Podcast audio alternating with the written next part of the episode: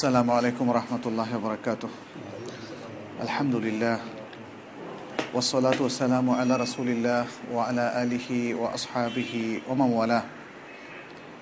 يقول المؤلف رحمه الله عن عبد الله بن عباس رضي الله عنهما قال قدم رسول الله صلى الله عليه وسلم وأصحابه مكة فقال المشركون إنه يقدم عليكم قوم قد وهنتهم حمى يثرب. فأمر فأمرهم النبي صلى الله عليه وسلم أن يرملوا الأشواط الثلاثة وأن يمشوا ما بين الركنين ولم يمنعهم أن يرملوا الأشواط كلها إلا الإبقاء عليهم رواه البخاري ومسلم عمدة الأحكام إر كتاب الحج إر باب الطواف وأدابه তাওয়াফ এবং তাওয়াফের আদব ও শিষ্টাচার প্রসঙ্গে যে পরিচ্ছেদ সে তার একটি হাদিস আমরা এখানে পড়লাম। এর অর্থ হচ্ছে আবদুল্লাহ ইবনা আব্বাস রাদি আল্লাহ তালা আনহুমা থেকে বর্ণিত। তিনি বলেছেন যে রসুল্লাহ সাল্লাহ সাল্লাম এবং তার সাহাবিগণ মক্কায় আসলেন। এটা হচ্ছে হিজরি ষষ্ঠ সালে, ষষ্ঠ সালের পরে, সপ্তম সালে। ষষ্ঠ সালে যখন তারা এসেছিলেন, তখন তাদেরকে ওমরা করতে দেওয়া হয়নি। ওমরার জন্য এসেছিলেন। এবং তখন চুক্তি হয়েছিল যেটাকে আমরা সোলহা হুদাইবিয়া বা হুদাইবিয়ার সন্ধি হিসাবে জানি। পরবর্তী বছর তারা ওমরা করবেন এবছর করবেন না এবং আর অনেকগুলো শর্ত এসেছিল।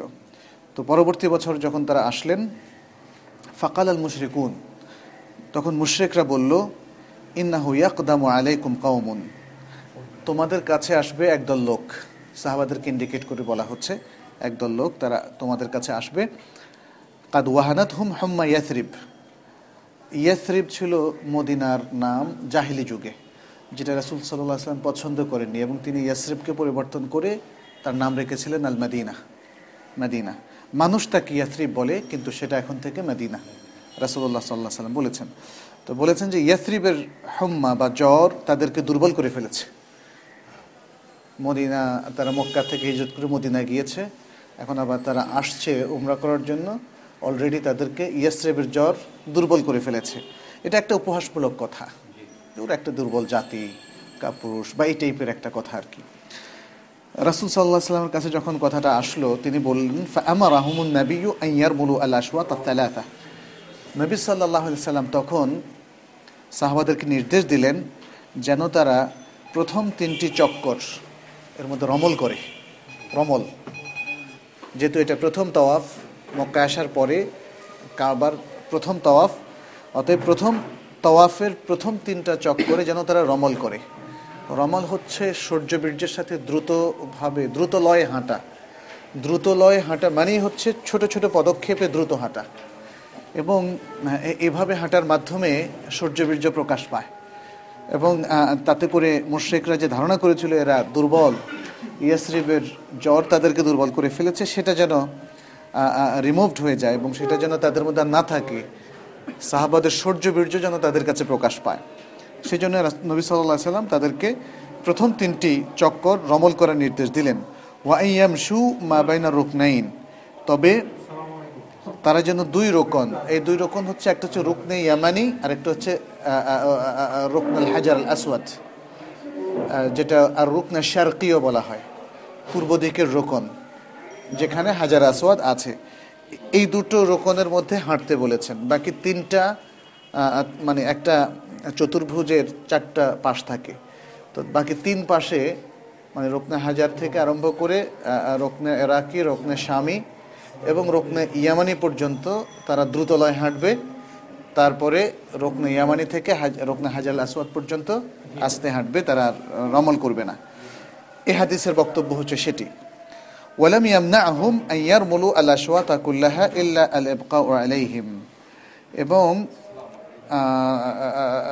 তাদেরকে মানে সাত চক্কর পুরোটাই রমল করতে কোনো কিছুই নিষেধ করেনি অ্যাকসেপ্ট শরিয়তের পক্ষ থেকে, নবী সাল্লাহ সাল্লামের পক্ষ থেকে তাদের উপর যে স্নেহ, মমতা ছিল, সেটাই তাদেরকে নিষেধ করেছে। অর্থাৎ রাসুল্লাহ সাল্লাহ সাল্লাম মাত্র তিন চক্কর তাদেরকে সূর্যবীর্য প্রদর্শনের নির্দেশ দিলেন, কারণ পুরো চক্করে দিতে গেলে হয়তো তাদের আরও কষ্ট হবে। কিন্তু তিন চক্করই যথেষ্ট। বুদ্ধিমানেরা বুঝে নেবে যে এরা কোন জাতি, কোন প্রজন্ম, এদের মধ্যে কি শক্তি আছে এই। যাই হোক, এটা একটা এই ব্যাপারও যে নবী সাল্লাহ আসলাম তিন চক্কর তাদেরকে আমল করতে বলেছেন, আর বাকি চক্করগুলো করতে বলেন নেই, তার কারণটা এখানে উল্লেখ করেছে শফকাতান আলহিম আল ইবকা আলহিম আই শফকাতান আলহিম তাদের প্রতি দয়া এবং স্নেহ পরবশ হয়ে যেটা আমরা আরও দেখি মেসোয়াকের ক্ষেত্রে বলা হয়েছে যে যদি আমি আমার উম্মতের উপর কষ্ট অনুভব না করতাম, কষ্ট মনে না করতাম, তাহলে প্রত্যেক অজুর সময় মেসোয়াক করা ফরজ করে দিতাম, নির্দেশ দিতাম। তাহলে এখানেও রাসুল সাল্লাহ সাল্লামের সাফাকাত বোঝা যাচ্ছে। ঠিক তেমনি প্রত্যেক নামাজের সময় আরেকটা হাদিস, এগুলো সবই সহি হাদিস। যে যদি উম্মতের উপর কষ্টদায়ক মনে না করতাম, তাহলে প্রত্যেক সালাতের সময় তাদেরকে মেসোয়াক করার নির্দেশ দিতাম। তাহলে কষ্ট হবে বলে শরীয়ত অনেক সময় আমাদেরকে রোকসাত দিয়েছে। উম্মার লোকদেরকে, মুসলিমদেরকে রোকসাত দিয়েছে। এই হাদিসে সেটাই প্রকাশিত হলো। হাদিসটা বোখারি এবং মুসলিমের মধ্যে এসছে। আচ্ছা পুরো ঘটনাটা তো আমরা জানি যে নবী সাল্লাহ সাল্লাম ষষ্ঠ হিজড়িতে যখন ওমরা করতে আসলেন কোরআশদেরকে জানালেন যে আমরা এখানে যুদ্ধ করতে আসিনি, আক্রমণ করতে আসিনি, দখল করতে আসিনি, আমরা ওমরা করতে এসেছি। কিন্তু কোরআশা তাকে, তাদেরকে প্রতিহত করল। কারণ যদি নির্বিঘ্নে রসুল্লাহ সাল্লাহ সাল্লাম সাহাবাদেরকে নিয়ে ওমরা করতে সমর্থ হন, তাহলে এটা ইসলামের একটা সাকসেস এটা ইসলামের একটা বিজয়ের মাইল ফলক হিসাবে বিবেচিত হতে পারে সমাজে বা আশেপাশের দেশগুলোতে, গোত্রের মধ্যে। এটা তারা হতে দিতে নারাজ। হ্যাঁ তারা বরং ইসলামকে মিটিয়ে দেওয়ার জন্যই নানা ধরনের ষড়যন্ত্র করেছে এবং পরিশেষে নবী সাল্লাহ সাল্লামকে এমন সব চুক্তিতে বাধ্য করেছে যেটা অপমানজনক। সাহাবাই কিরাম কেউ রাজি হচ্ছেন না যে এই কি চুক্তি হতে পারে আল্লাহ নবীর সাথে। ইসলাম, আল ইসলামু ইয়া আলু ওয়ালাই ওয়ালা আলাই ইসলাম তো সব কিছুর উপরে থাকবে, ইসলামের উপর কোনো কিছু থাকবে না। এটাই তারা সাহাবারা শুরু থেকে জেনেছেন। অতএব, জান থাকতে ইসলামকে, ইসলামের নবীকে মানে ইনসাল্টেড হতে দেওয়া যাবে না, তাদেরকে নিচু হতে দেওয়া যাবে না। এটা ছিল সাহাবাদের পণ এবং তাদের স্পিরিট যে কারণে নবী সাল্লা সাল্লাম যখন তাদেরকে মানে বুঝতে পারলেন যে এখন আর ওমরা করা যাবে না, তারা প্রতিহত করেছে এবং তারা দিবে না, এবছর ওমরা করতে দিবে না। তখন তাদেরকে হালাল হতে বললেন, কিন্তু কেউ হালাল হচ্ছিল না। এ সময়ে রাসুল্লাহ সাল্লাহ সাল্লামের এক বিবি, উম্মে সালামা, তিনি পরামর্শ দিলেন যে আপনি হালাল হয়ে যান। এবং এতে প্রমাণিত হয় যে নারীদের পরামর্শ দেওয়ার অধিকার আছে। এবং সেটা অনেক সময় ইফেক্টিভও হয়। তো রাসুল সাল্লাহ সাল্লাম শেষ পর্যন্ত ওনার পরামর্শ নিয়ে হালাল হলেন, তার দেখা দেখি এখন তো আর করার কিছু নেই। রাসুল সাল্লাহ সাল্লাম যা করবেন সেটা হচ্ছে সেরিয়া খুব ইম্পর্টেন্ট কথা কিন্তু।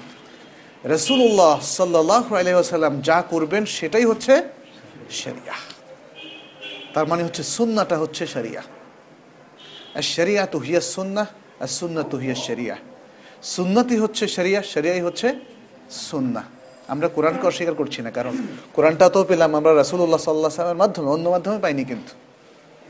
অতএব সুন্নাকে যারা অস্বীকার করছেন, তারা গোটা দিনকে অস্বীকার করছেন। এই জন্য ইভেন আমরা বলতেও পারি সেরিয়া মানে কি? এই দিন। আর এই দিনটা কি? ইসলাম। এখানে আর শরিয়া আল ইসলাম আর দিন তিনটাই একে অপরের পরিপূরক শব্দ, একই জিনিসকে ইন্ডিকেট করছে। আর দিনু হু আল ইসলাম আল ইসলাম হুয়া শরিয়া বাস তাইলে ইসলামী শরিয়ত বলতে আমরা ফুল ইসলামকে বোঝাচ্ছি, কোনো পার্টকে না। অনেকে শরিয়ত বলতে ব্যবহারিক জিনিসগুলিকে বোঝান। আসলে আর শরিয়া আল ইসলামিয়া বা ইসলামী শরীয়ত যখন বলা হয় each and everything of Islam এর মধ্যে ইনক্লুডেড সুতরাং, আর আদিন বললেও যেটা বোঝায় ইন্নাদ্দিন আইন্দাল্লাহ ইসলাম সেটাই ইসলাম বলতে সেটাই বোঝায়।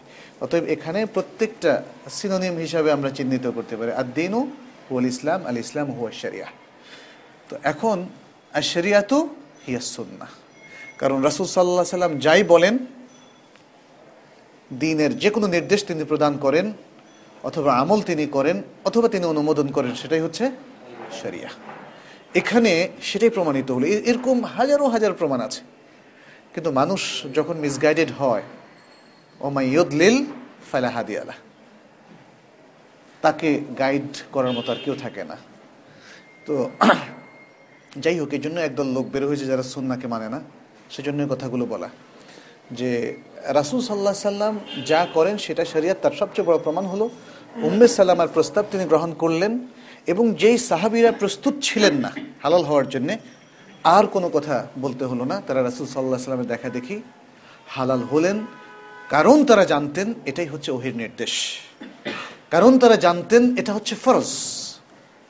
যে ব্যক্তি রসুল উল্লাহ সাল্লাহ সাল্লামের দেখা দেখি এখন হালাল হবে না, সে আর ইসলামের মধ্যে থাকবে না। সে নবীকে অনুসরণ করবে না, তাহলে কাকে করবে? অন্য কাউকে করবে। সে তার হাওয়ার এত্তেবার করবে। এই জন্য আরেকটা হাদিস এসছে, সেটাও সাহি।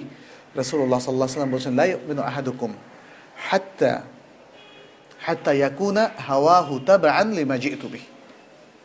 তোমাদের কেউ ততক্ষণ পর্যন্ত ইমানদার হবে না, যতক্ষণ পর্যন্ত আমি যে আদর্শ, যে ওয়াহিদ বিধান, যে মেসেজ আল্লাহর পক্ষ থেকে নিয়ে এসেছি, তার প্রবৃত্তি এই মেসেজের, এই আদর্শের অনুবর্তী না হবে, অনুগামী না হবে, অনুসারী না হবে। সুতরাং আমাদের হাওয়া, আমাদের প্রবৃত্তি, আমাদের ডিজায়ার আমার চিন্তা, চেতনা, যুক্তি সব কিছুকে সুন্নার মোয়াফেক করতে হবে। যদি আমার কাছে উল্টাও মনে হয়, ওই আমার উল্টাটাকে রিমুভ করতে হবে আর সুন্নাকে এস্টাবলিশ করতে হবে। বিয়া সন্ধির মধ্যে এটাও আমরা পেলাম এবং পেলাম।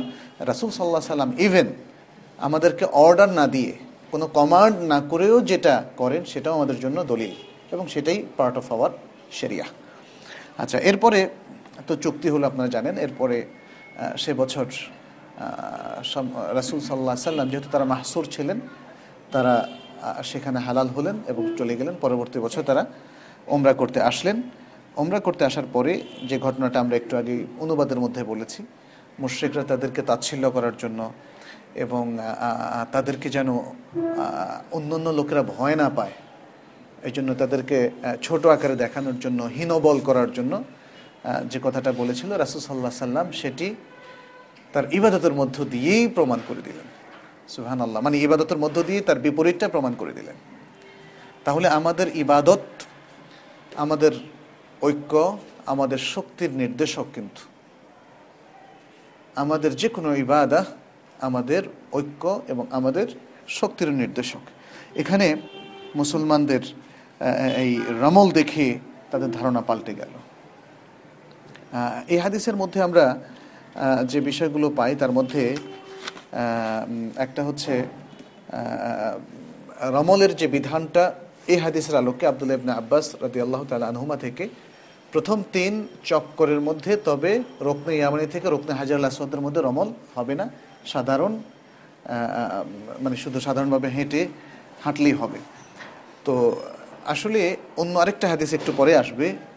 সে হাদিস দ্বারা বোঝা যাচ্ছে যে রমল তিন চক্করের পুরোটাই হবে। তাহলে আমরা কীভাবে দুটো হাদিসের মধ্যে সঙ্গতি করব, সমন্বয় করব, সেটা হলো এই যে সাহাবাদের জন্য যেহেতু তখনকার পরিপ্রেক্ষিতে মুশ্রিকরা ছিল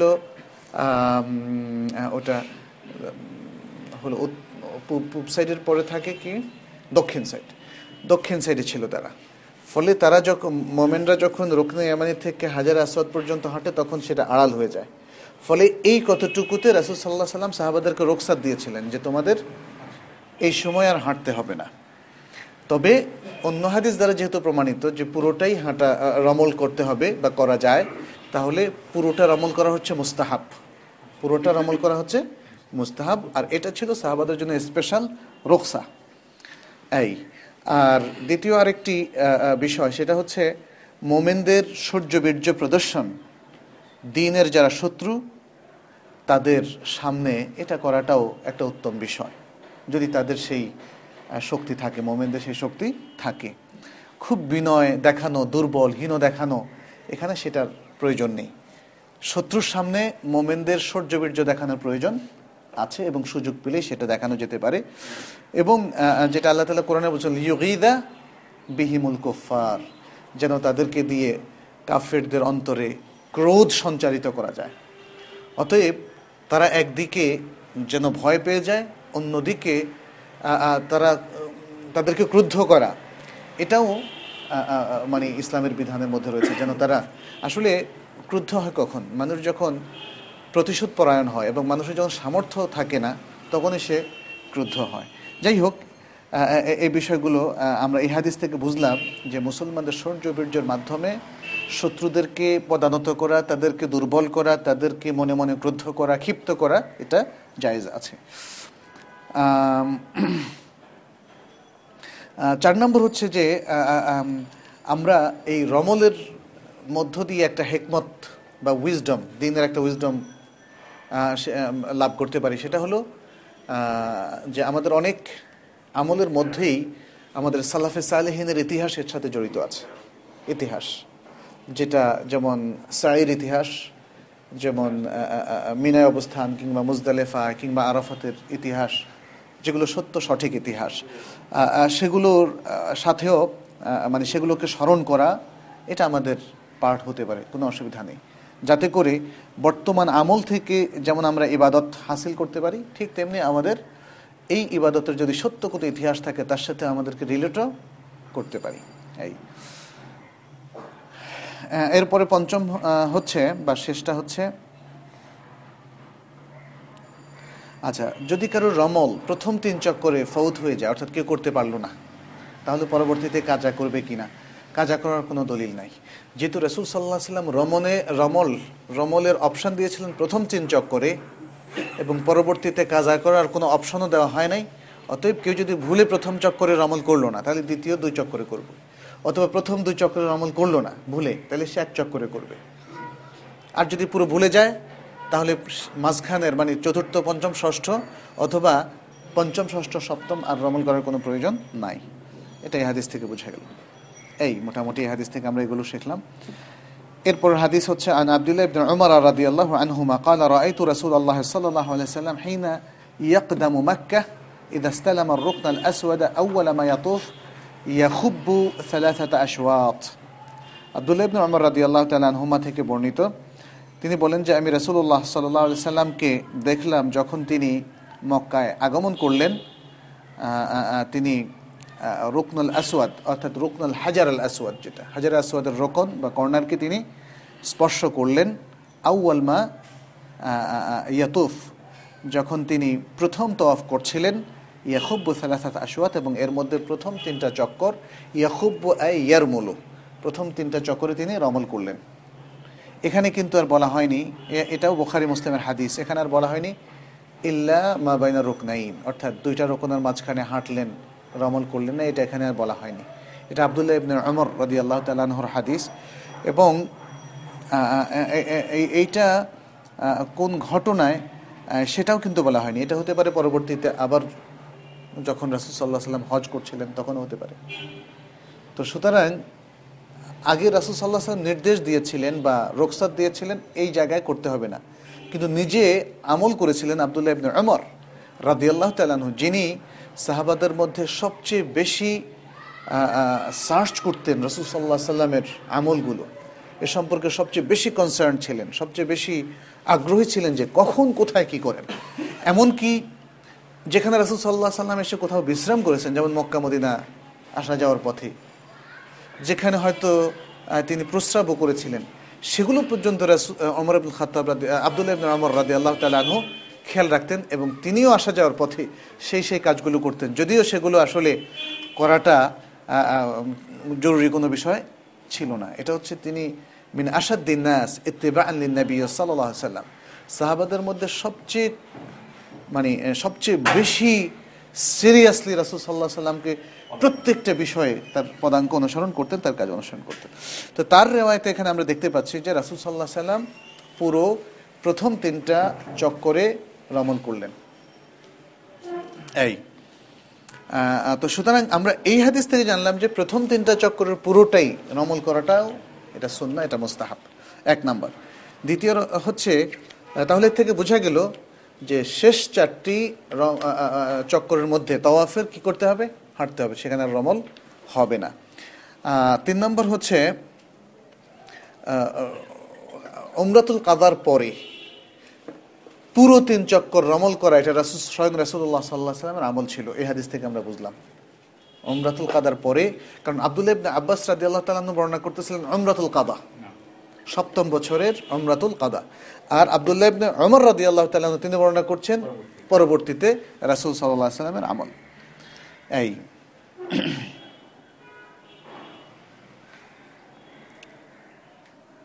আচ্ছা।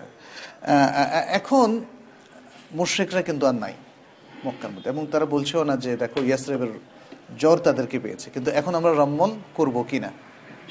এখনও আমরা রমল করব কারণ প্রথম বছরের পরেও রাসুল সাল্লাহ সাল্লাম যখন রমল করেছেন এবং সে বছর মুশ্রিকরা এমন বলেছে বলে আর কোনো বর্ণনা পাওয়া যায় না, দ্বিতীয় বছর।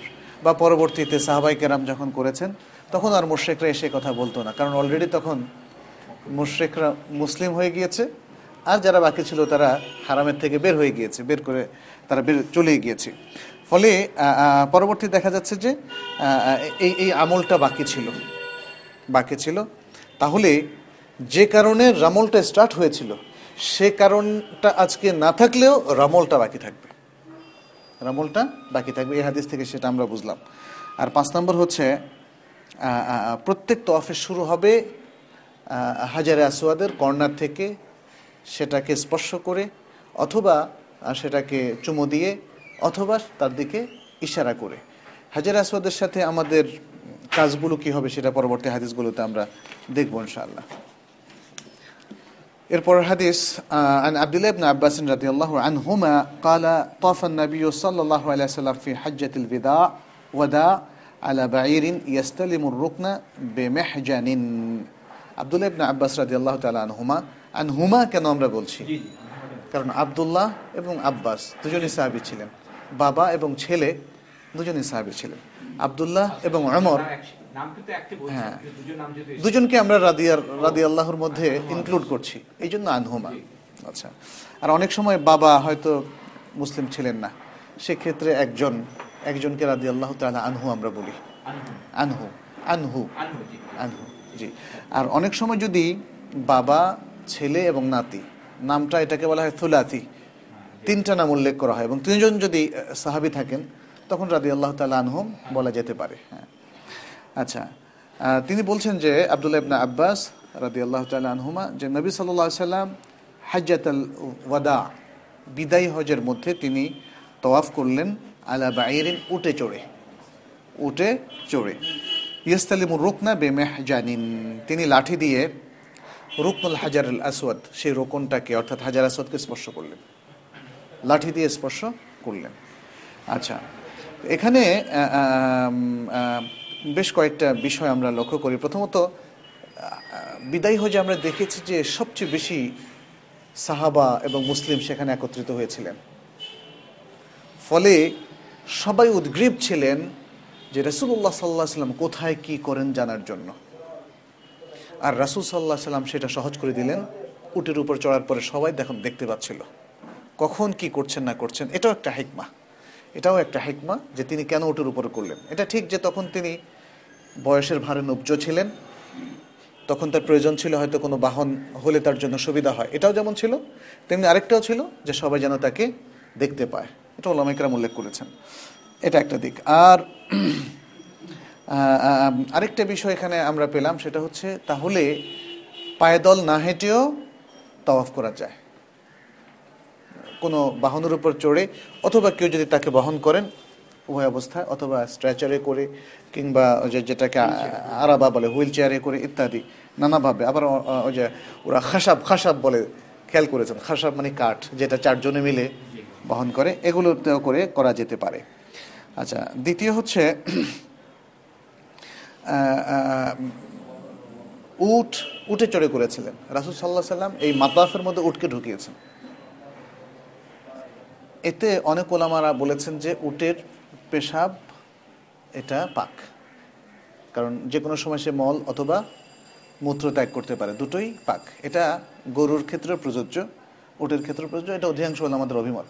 তার মানে হচ্ছে কারও শরীরে ওট বা যে সমস্ত প্রাণীর গোশ আমরা খাই, সেগুলোর মল বা মূত্র যদি লাগে, তাহলে সেটা নাপাক হবে কিনা, ধৌত করতে হবে কিনা, এটা হলো আমাদের ইখতলাফ রয়েছে। অধিকাংশ হলো আমাদের অভিমত হচ্ছে যে না, এটা পাক। অতএব এটা না ধুলেও তার সলাৎ হয়ে যাবে। তবে ইমাম আবু হানিফা রাহমাহুল্লাহ এবং তার অনুসারী অধিকাংশ আলেমদের মতে এটা নাপাক। তাদের কথা হচ্ছে যে মলদার অথবা মূত্রদার দিয়ে যাই বের হয়, মানুষ অথবা যে কোনো প্রাণী সবটাই নাপাক। একটা মানে এই এই রুলসের উপরে তারা সমস্ত ফতোয়া দিয়েছেন। কিন্তু এই হাদিস থেকে বোঝা গেল যে, কারণ ওই ওই ওই জায়গাটা পবিত্র থাকাটা জরুরি। অধিকাংশ আমাদের মতে তওয়াফের সময় অজু থাকতে হবে, পবিত্রতার সাথে থাকতে হবে। তাহলে পবিত্রতার সাথে থাকতে হলে নাজাসাত থেকেও মুক্ত থাকতে হবে, এটাই রাজেহ মত। তাহলে উট যদি সেখানে যায়, তাহলে কারও গায়ে ছিটা পড়বে, কারও পায়ে লাগবে উটের পেশাব। এর দ্বারা বোঝা যাচ্ছে যে উটের পেশাবটা পাক, যে কারণে রাসুল সাল্লাহ সাল্লাম উট সেখানে ব্যবহার করলেন, এটা বোঝা যায়। আর আরেকটা জিনিস বোঝা যায় এখানে, তিনি তিনি লাঠি দিয়ে স্পর্শ করলেন।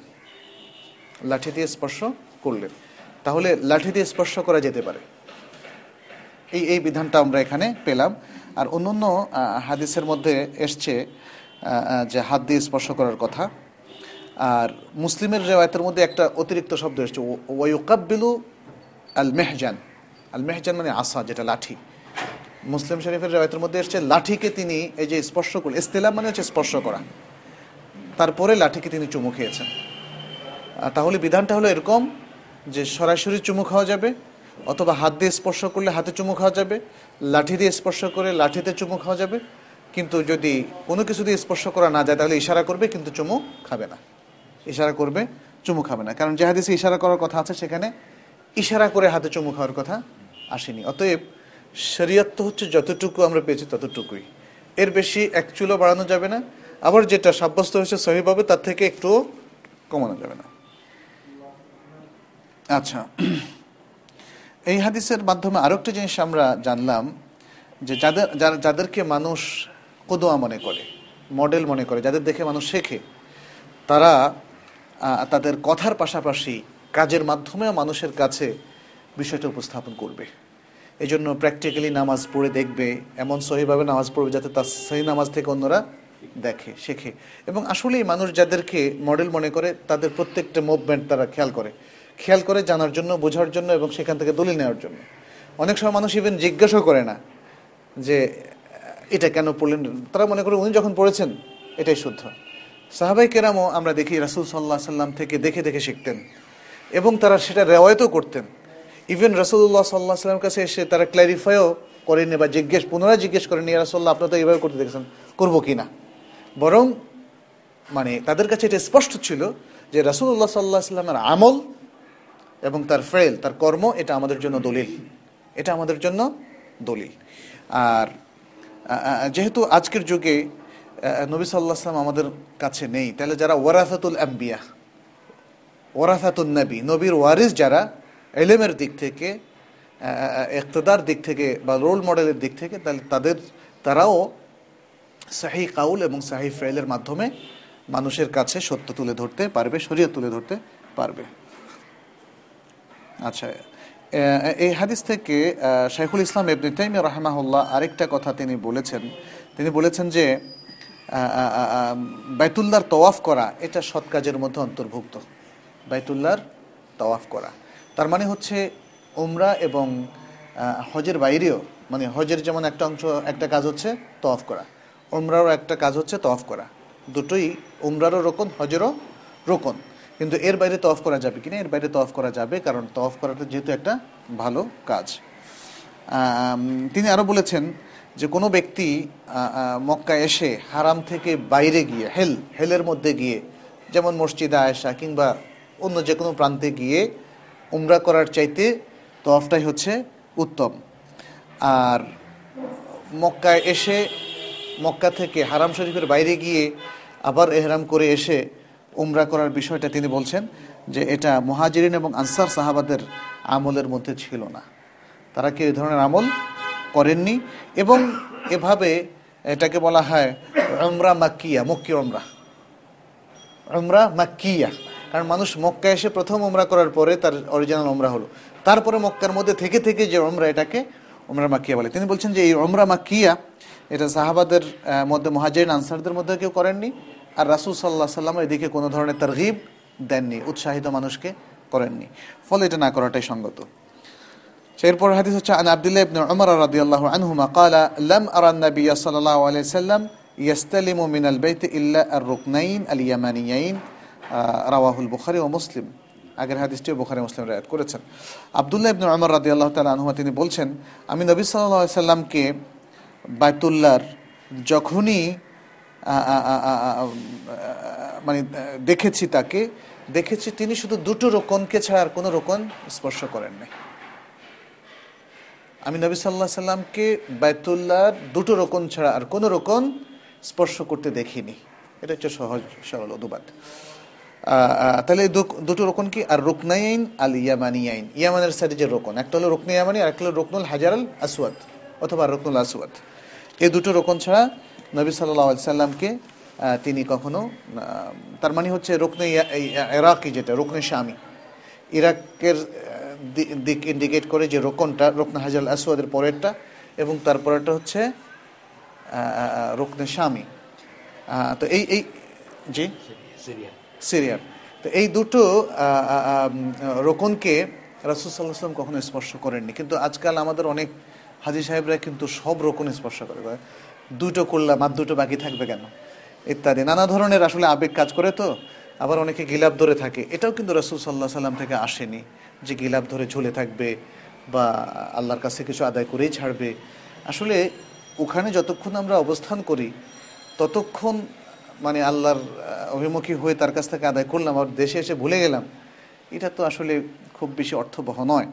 তবে হ্যাঁ এটা ঠিক যে মক্কা অবস্থানকালে মানুষের হার্টটা অনেক সফট থাকে। সে অনেক কিছুর জন্য প্রস্তুত হয়। বহু লোক যারা জীবনে কোনো নামাজও পড়েনি, এরকম লোকদেরকে আমরাও দেখেছি একদম কেঁদে কেটে সারা। কেন যে কান্না আসে আল্লাহ ভালো জানে। কিন্তু আবার ওইখান থেকে ফিরে আসলে মনটা আবার শক্ত হয়ে যায়। আবার পূর্বের জীবনে অনেকেই ফিরে যান। তারপরেও আমরা বলব যে আসলে ইসলাম কোনো আবেগের ধর্ম নয়। ইসলাম এটা দিনই বিষয়। এই মাহাব্বাতটাও কিন্তু আবেগের মহাব্বত না। এই মহাব্বাতটা হচ্ছে দিনই মাহাব্বা এই জন্য খুব চিন্তা করেই সব কিছুর ঊর্ধ্বে আপনাকে আল্লাহর, আল্লাহকে সব কিছুর উপর প্রায়োরিটি দিতে হবে। খুব চিন্তা করে। সিদ্ধান্ত নিয়ে। এবং আপনার জীবনের মানে আমাদের চারপাশে যত ব্যক্তি আছে, সব ব্যক্তির চাইতে আমরা রাসুল্লাহ সাল্লাহ সাল্লামকে সবচেয়ে বেশি প্রায়োরিটি দিচ্ছি। এটাও খুব চিন্তা করে। এটাও আবেগে না। এবং রাসুল্লাহ সাল্লাহ সাল্লামের সুন্নাকেও আমরা প্রায়োরিটি দিচ্ছি আমাদের সকল আদর্শের উপরে। এটাও খুব চিন্তা করে আমাদের ডিসিশন নিয়ে করতে হচ্ছে। পুরোটাই হচ্ছে আমাদের দিনই বিষয়। অতএব আবেগকে সেখানে মানে সেখানে দিনই বিষয়ের প্রমোশনের জন্য যদি আবেগকে কাজে লাগানো যায়, যেতে পারে। আমি যদি আল্লাহ এবং তার রাসূল সাল্লাহ সাল্লামকে ভালোবেসে, ভালোবাসতে বাসতে, তাদের এত্তেবার করতে করতে, আনুগত্য পোষণ করতে করতে আমি আবেগে আপ্লুত হয়ে যাই এবং এই আবেগে আপ্লুত হওয়াটা আমাকে ফার্দার কোনো ভায়োলেশনের দিকে না নিয়ে যায়, তাহলে এই আবেগটা প্রশংসিত। আমি আমার আবেগকে শরিয়াতের পথে পরিচালিত করলাম। কিন্তু আমার আবেগটা যদি শরিয়াত বিরোধী অবস্থান নিতে আমাকে প্ররোচিত করে, অথবা আমি আল্লাহ এবং তার রাসুল সাল্লাহ সাল্লামকে ভালোবাসতে বাসতে আবেগ আমাকে ভায়োলেশনের দিকে উদ্বুদ্ধ করল।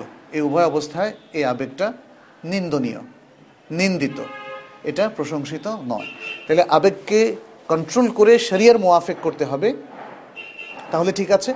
কিন্তু আবেগকে কন্ট্রোল করতে না পারলে শরিয়ার মোখালাফাত যদি আবেগের মাধ্যমে হয়ে যায়, যেটা আজকাল আশে কানে এলাহি, আশেকে রাসুলরা করছেন হ্যাঁ তাহলে সেটা থেকে আমাদের মুক্তি দরকার। আবেগের মাধ্যমে মানুষ শিরিকের মধ্যে লিপ্ত হয়, আবেগের মাধ্যমে মানুষ বেদায়াতের মধ্যে লিপ্ত হয়। সেখানেও অনেক সময় দেখা যায় যে তাদের দিনই প্রেরণা কিন্তু কাজ করে। মানুষ শিরিক করছে, দিনই প্রেরণায়। বিদাত করছে, দিনই প্রেরণা। তো এই জন্য কারণ সেখানে তাদের সুচিন্তিত সিদ্ধান্ত নাই যে সুন্নাকেই আমি সব কিছুর উপরে প্রায়োরিটি দিব। সুন্না যার মাধ্যমে পেয়েছেন সেই মহান ব্যক্তিত্ব সাল্লাহ সাল্লাম, তাকেই আমি সব কিছুর উপর প্রায়োরিটি দিব। সুচিন্তিত চিন্তা তাদের নাই।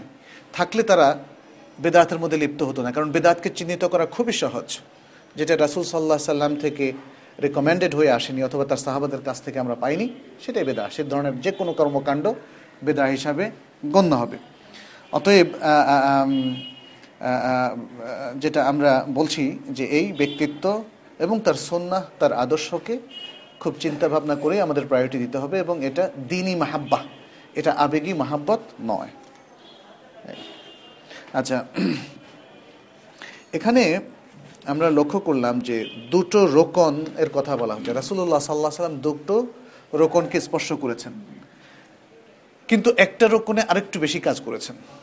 সেটা হচ্ছে রোকনুল হাজার আসওয়াদ। হাজার আসওয়াদ যে কর্নার, সেখানে আরেকটা বেশি কাজ করেছেন। সেখানে স্পর্শ করার পাশাপাশি চুমো দিয়েছেন। তাহলে রোকনুল হাজার আসওয়াদের দুটো ফজিলত। দুটো ফজিলত। একটা হলো, এই রোকনটা ইব্রাহিম আলাইসাল্লাম যেভাবে দাঁড় করিয়েছেন, সেভাবে আজও অবধি আছে। এবং আরেকটা হচ্ছে, এই রোকনের মধ্যে স্থাপন করা হয়েছে হাজারুল আসওয়াদকে।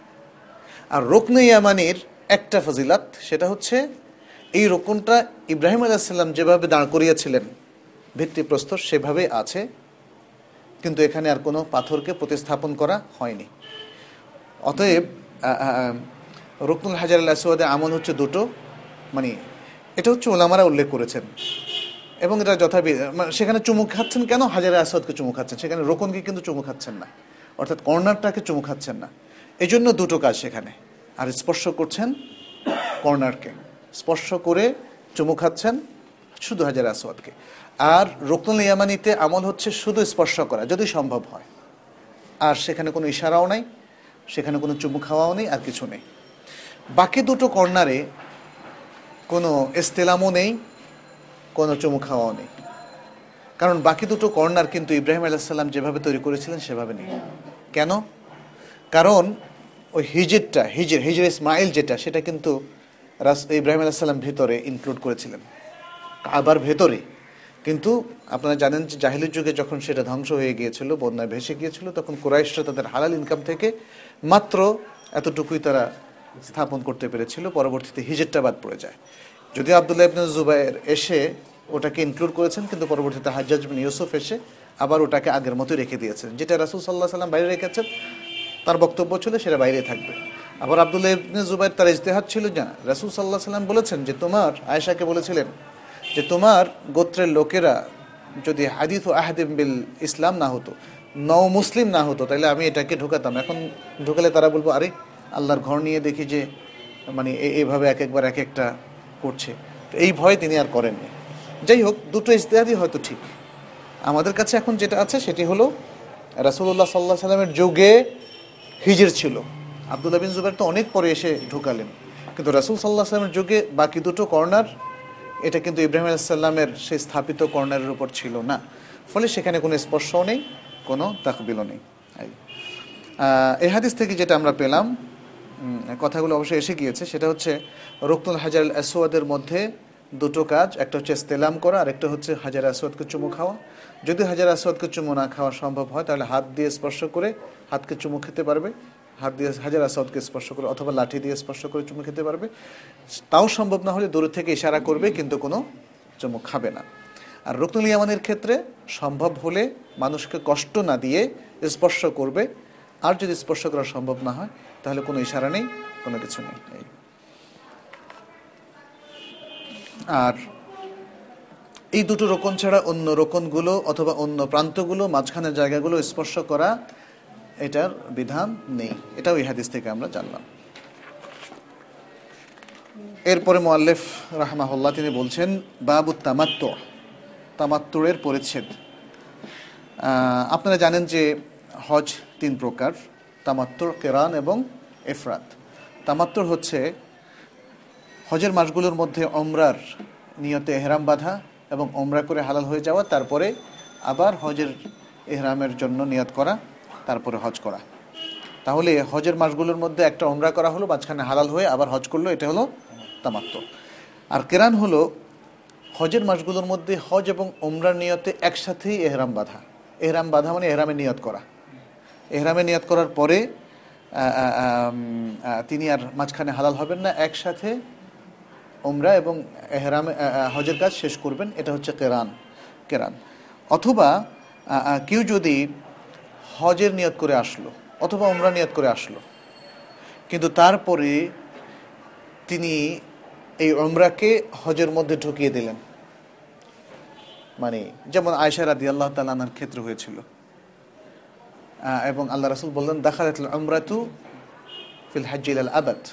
ওমরা এবং হজ একটা আরেকটার মধ্যে প্রবিষ্ট হয়ে গেছে মানে যেহেতু আয়সা রাদি আল্লাহ তালানার হায়জ এসে গিয়েছে এবং তাদেরকে সেখান থেকে যেতে হবে আপনার মিনাতে।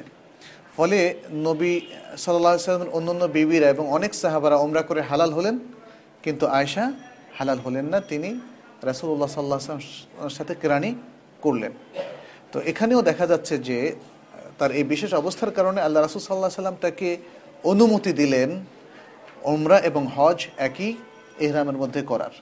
তাহলে এহরামটা হতে পারে শুরু থেকেই যে ওমরা এবং হজের জন্য একই নিয়ত করল, অথবা ওমরা নিয়ত করার পরেও হজকে এর মধ্যে ইনক্লুড করে নিল। এ দুটোই কেরান হিসাবে গণ্য হবে। তৃতীয় হচ্ছে এফরাত। এফরাত হচ্ছে শুধু হজের নিয়ত করে এহরাম বাধা এবং এহরাম করে শুধু হজ করা এবং ওমরা না করা। এবং এই তিনটাই ওলামারা যদিও বিভিন্ন ধরনের বক্তব্য দিয়েছেন কোনটা বেশি উত্তম এবং কেউ কেউ বলেছেন যে সর্বাবস্থায় আপনি যে নিয়তি করেন না কেন, আপনাকে তামাত্তুর করতে হবে। এটা ওলামাদের কারও কারও অভিমত আছে। যেহেতু রাসুল সাল্লাহ সাল্লাম ইসলাম স্ট্রংলি রেকমেন্ড করেছিলেন, সাহাবাদেরকে নির্দেশ দিয়েছিলেন তারা যেন যে যে নিয়তি করুক না কেন, যদি হারামের বাইরের সীমানা থেকে কেউ তার সাথে কোরবানির জন্তু না নিয়ে আসে এবং কেরানের নিয়ত সহ তাহলে আর আর অন্য যে কোনো অবস্থায় সবাইকে কেরাম করার জন্য রাসুল্লাহ সাল্লাহ সাল্লাম নির্দেশ দিয়েছিলেন। সেজন্য যেমন শেখ আলবানী রাহমাহুল্লাহ তার মতে তামাত্র করাটা ওয়াজিব, সর্ব অবস্থায় তামাত্র করাটা ওয়াজিব। কেউ যদি এফরাদেরও নিয়াত করে, তবুও তাকে তামাত্র করতে হবে। অর্থাৎ ওমরা করে হালাল হয়ে যেতে হবে, পরে আবার এহরাম করবে। অথবা কেরানের নিয়াত করেও শুরু করলে সে ওমরা করে হালাল হয়ে যাবে, তারপরে হজ করবে, ফলে তামাত্র হয়ে গেল। আর তামাত্র নিয়াত করলে তো কোনো অসুবিধাই নেই। তাহলে এখানে তিনটা জি? না তিনি কেরান করেছিলেন তিনি কেরান করেছিলেন আচ্ছা عن أبي جمرة نصر ابن عمران الضبعي قال سألت ابن عباس عن المتعة فأمرني بها وسألته عن الهدي فقال فيه جزور أو بقرة أو شاة أو شرك في دم قال وكأن أناسا كرهوها فنمت فرأيت في المنام كأن إنسانا ينادي حج مبرور ومتعة متقبلة فأتيت ابن عباس فحدثته آه، فقال الله أكبر سنة أبي القاسم صلى الله عليه وسلم رواه البخاري ومسلم আবি জামরা নসর ইবনে ইমরান আদ-দুবাই তিনি একজন সাহাবী ছিলেন আহ, তিনি বলছেন যে আমি ইবনে আব্বাস রাদি আল্লাহ তালা আনহুকে তামাত্তুর হজ সম্পর্কে জিজ্ঞেস করেছিলাম তিনি আমাকে তামাত্তুর হজ করার নির্দেশ দিলেন তার মানে অনুমতি দিলেন যে হ্যাঁ তুমি তামাত্তুর করো আমি তাকে জিজ্ঞেস করলাম তাহলে আমাকে হাদি কোরবানি করতে হবে কিনা হাদি হাদি হচ্ছে তামাত্তুর এবং কেরানের জন্য যে স্পেশাল কোরবানি করতে হয়, শরীয়তের পরিভাষা সেটা হচ্ছে হাদি। বাংলায় সবগুলোকে আমরা কোরবানি বলি। কিন্তু সরে এই পরিভাষা ভিন্ন ভিন্ন আছে। যেমন দাম, যেমন হাদি, যেমন আদাহি। আদাহি হচ্ছে ঈদ উল আজহার যে কোরবানি, সেটা হচ্ছে আদাহি। পৃথিবীর যে কোনো প্রান্তে করা যায়। হাদি হচ্ছে যেটা মক্কার সীমানার মধ্যে করতে হবে, সেটা হচ্ছে হাদি। কেরান এবং তামাত্তরের কারণে যেটা ওয়াজিব হয়। আর দাম হচ্ছে যখন হজ অথবা উমরার কোনো ওয়াজিবাত তরক হয়ে যায় এবং অথবা মেকাত থেকে এহরাম বাঁধা হয় না, বরং এহরাম তাজাউজ করল মেকাত তাজাউজ করল এহরাম ছাড়া, এই অবস্থায় দাম দিতে হয়। এটা, এটাকেও বাংলায় আমরা কোরবানি বলি, কিন্তু এটা হচ্ছে দাম দাম। আবার কেউ কেউ তামাত্তুরের হাদিকে দামুত তামাত্তুর বলেন, কেরানের হাদিকে দামুল কেরানও বলা হয়। এই তিনি বললেন যে আমি তাকে জিজ্ঞেস করলাম, আমাকে হাদি দিতে হবে কিনা। ফকালা, তখন ইবনে আব্বাস রাদি আল্লাহ আনহুমা তিনি বললেন, ফিহে জাজুর হ্যাঁ তুমি এই তামাত্র এর মধ্যে একটা উট কোরবানি করবে, আও বাকারা, অথবা একটা গাভী, আও শাতুন, অথবা একটা ছাগল বা ছাগি, আও শিরকুন ফিদামিন অথবা কোরবানির ক্ষেত্রে যে শরিক আছে মানে শরিকানা তুমি ভিত্তিক তুমি আদায় করতে পারো। সেটা হচ্ছে জাজুর এবং বাকারা, অর্থাৎ উট এবং গাভীর ক্ষেত্রে সাত ভাগের এক ভাগ।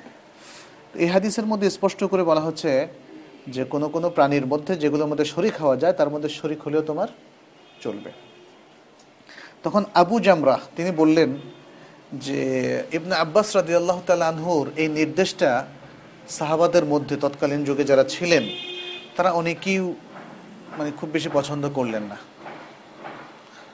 কেউ কেউ হয়তো একটু অপছন্দ করলেন। এরপর আমি ঘুমালাম। রাতে আমি স্বপ্নে দেখলাম যে কে একজন মানুষ যেন ঘোষণা দিচ্ছে হাজুদ মাবরুর, তোমার হজ মকবুল হয়েছে। অমত আতুন মোতাকাব্বাল এবং তোমার তামাত্র কবুল করা হয়েছে। এরপর আমি ইবনে আব্বাস রাজি আল্লাহ তালা আনহুমার কাছে আসলাম এবং তাকে বললাম, পুরো ঘটনাটা আমার স্বপ্ন সহ ফকাল আল্লাহ আকবর। তিনি বললেন, আল্লাহ আকবর। সুন্নাত আবুল কাসেম। এটা আবুল কাসেমের সুন্না। আবুল কাসেম কে? মোহাম্মদ সাল্লাহ সাল্লাম। তার সুন্না এটা। এটা কে বলছেন? ইবনে আব্বাস। রাহান আল্লাহ ইবনে আব্বাস বলছেন, এটা সুন্নাত আবুল কাসেম, সুন্নাত নবী সাল্লাহ আলিয়াল্লাম আসলে মানে এর পেছনে কারণটা কি? কারণটা হলো আরবদের মধ্যে জাহিলি যুগে তারা হজের মাসগুলোর মধ্যে ওমরা করাটাকে অত্যন্ত খারাপ মনে করত। তাদের কাছে এটা নিষিদ্ধ ছিল। এবং তারা এটাকে অত্যন্ত ঘৃণ্য কাজ মনে করত। এটা তাদের কাস্টম বা প্রথা ছিল, ফলে এটাকে তারা পছন্দ করতো না। এবং তারা বলতো যে যখন মানে এই এই হারাম মাসগুলো অতিবাহিত হবে এবং সফর মাসও চলে যাবে, হাল্লাতুল ওমরা যে ব্যক্তি ওমরা করতে চায়, তার জন্য ওমরা করা হালাল হয়ে যাবে। এটা ছিল তাদের ভাষ্য। কিন্তু যখন ইসলাম আসলো, তখন এই আকিদাকে বাতিল আকিদা হিসাবে নির্ধারণ করল এবং হজের মাসগুলোর মধ্যেও ওমরা করাটা জায়েজ বলল। যেমন এই ব্যাপারে কোরআনও আছে আসুর আল বাকার একশো ছিয়ানব্বই নম্বর আয়াত, ফামান তামাত্তা আবিল ওমরাতে ইলাল হাজ্জি ফামান তামাত্তা আবিল উমরাতি ইলাল হাজ্জি ফামাস্তাইসারা মিনাল হাদি অতএব যে ব্যক্তি উমরা দ্বারা তামাত্তুর করবে হজ পর্যন্ত, তার মানে হজের সময়টা, তামাত্তুরকে হজের সাথে রিলেট করা হয়েছে। এবং তার মানে হচ্ছে ওমরাকে হজের সাথে রিলেট করা হয়েছে। স্পষ্ট, এটার দ্বারা বোঝা যাচ্ছে যে হজের মাসগুলোর মধ্যেই, কারণ হজের মাস তো শুরু হয় জিলকদ। পুরো জিলকদ মাসে কিন্তু হজ নাই। হজ হচ্ছে এসে জিল হজ মাসে। তাহলে যে ব্যক্তি এই হজ পর্যন্ত গিয়ে ওমরা দিয়ে তামাত্তর করে, অর্থাৎ ওমরা করে হালাল হয়ে তারপরে হজ করে তাহলে তার জন্য কি বিধান? ফামাস্তাই সারামিনাল হাদি। তাহলে যে কোরবানি তার জন্য সহজ হয়, হাদি কোরবানি করা, সেটা সে করবে। তাহলে এখানে কয়েকটা জিনিস বোঝা গেল। হজের মাসগুলোর মধ্যে ওমরা করার বিধান পাওয়া গেল এবং হজ আর ওমরার মধ্যে তামাত্তুরের বিধানটাও এখানে পাওয়া গেল এবং তামাত্তুর যিনি করবেন তার জন্য হাদি কোরবানি করার বিধানও এই আয়াতের মধ্যে পাওয়া গেল। তিনটা জিনিস এখানে পাওয়া গেল। তাহলে এই আয়াতের আলোকে রাসূলুল্লাহ সাল্লাহ সাল্লাম হজের মাসগুলোর মধ্যে ওমরা করা যে নিষিদ্ধ ছিল অথবা ঘৃণিত ছিল, সেটা, সে বিধানটাকে তিনি বাতিল করে দিলেন।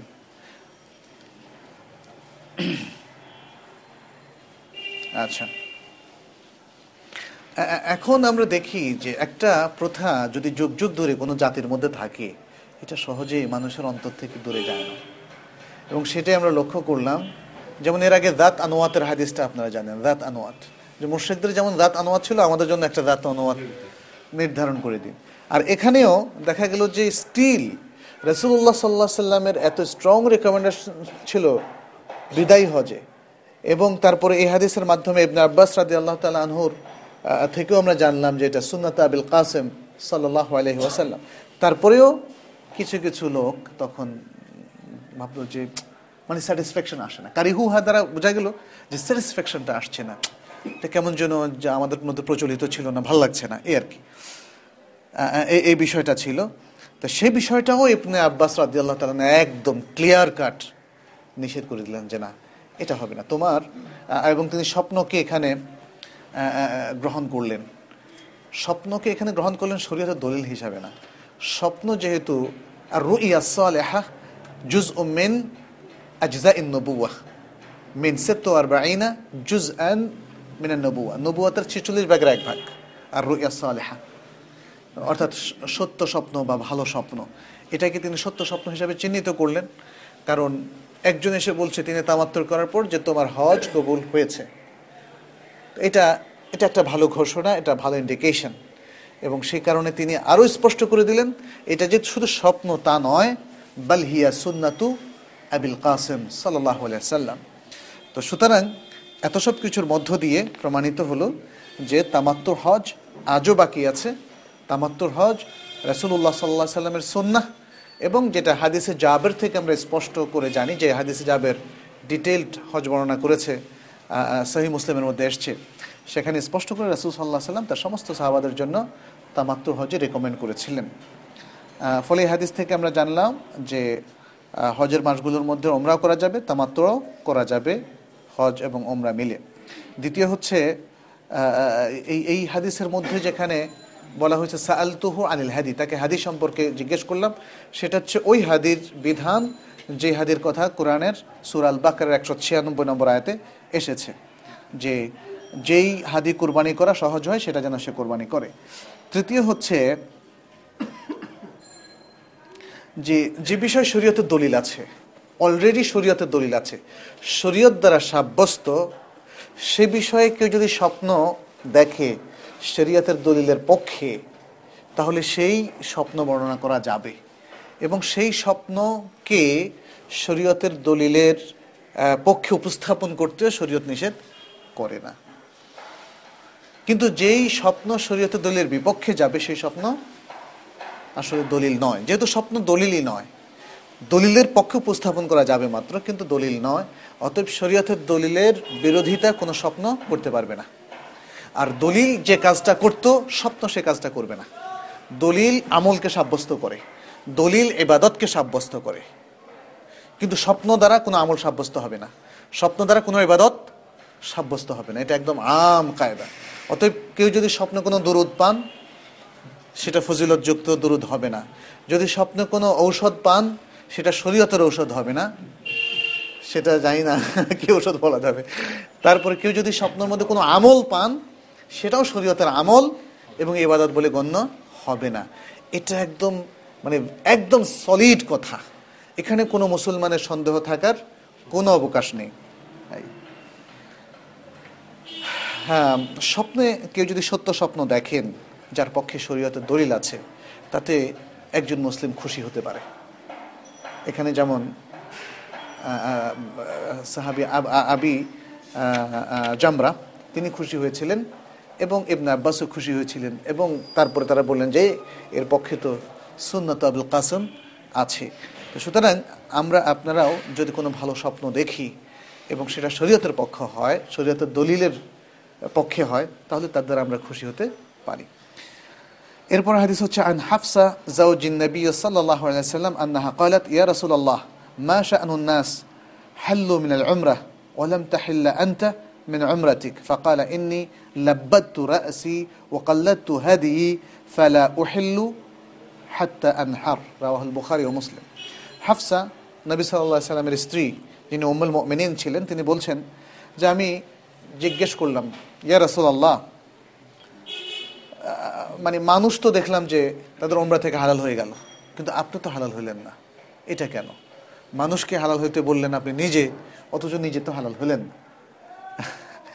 আচ্ছা তখন রাসুল্লাহ সাল্লাহ সাল্লাম বললেন যে, ইন্নি লাব্বাত্তুর আসি আমি আমার চুলগুলোকে গোছা করেছি।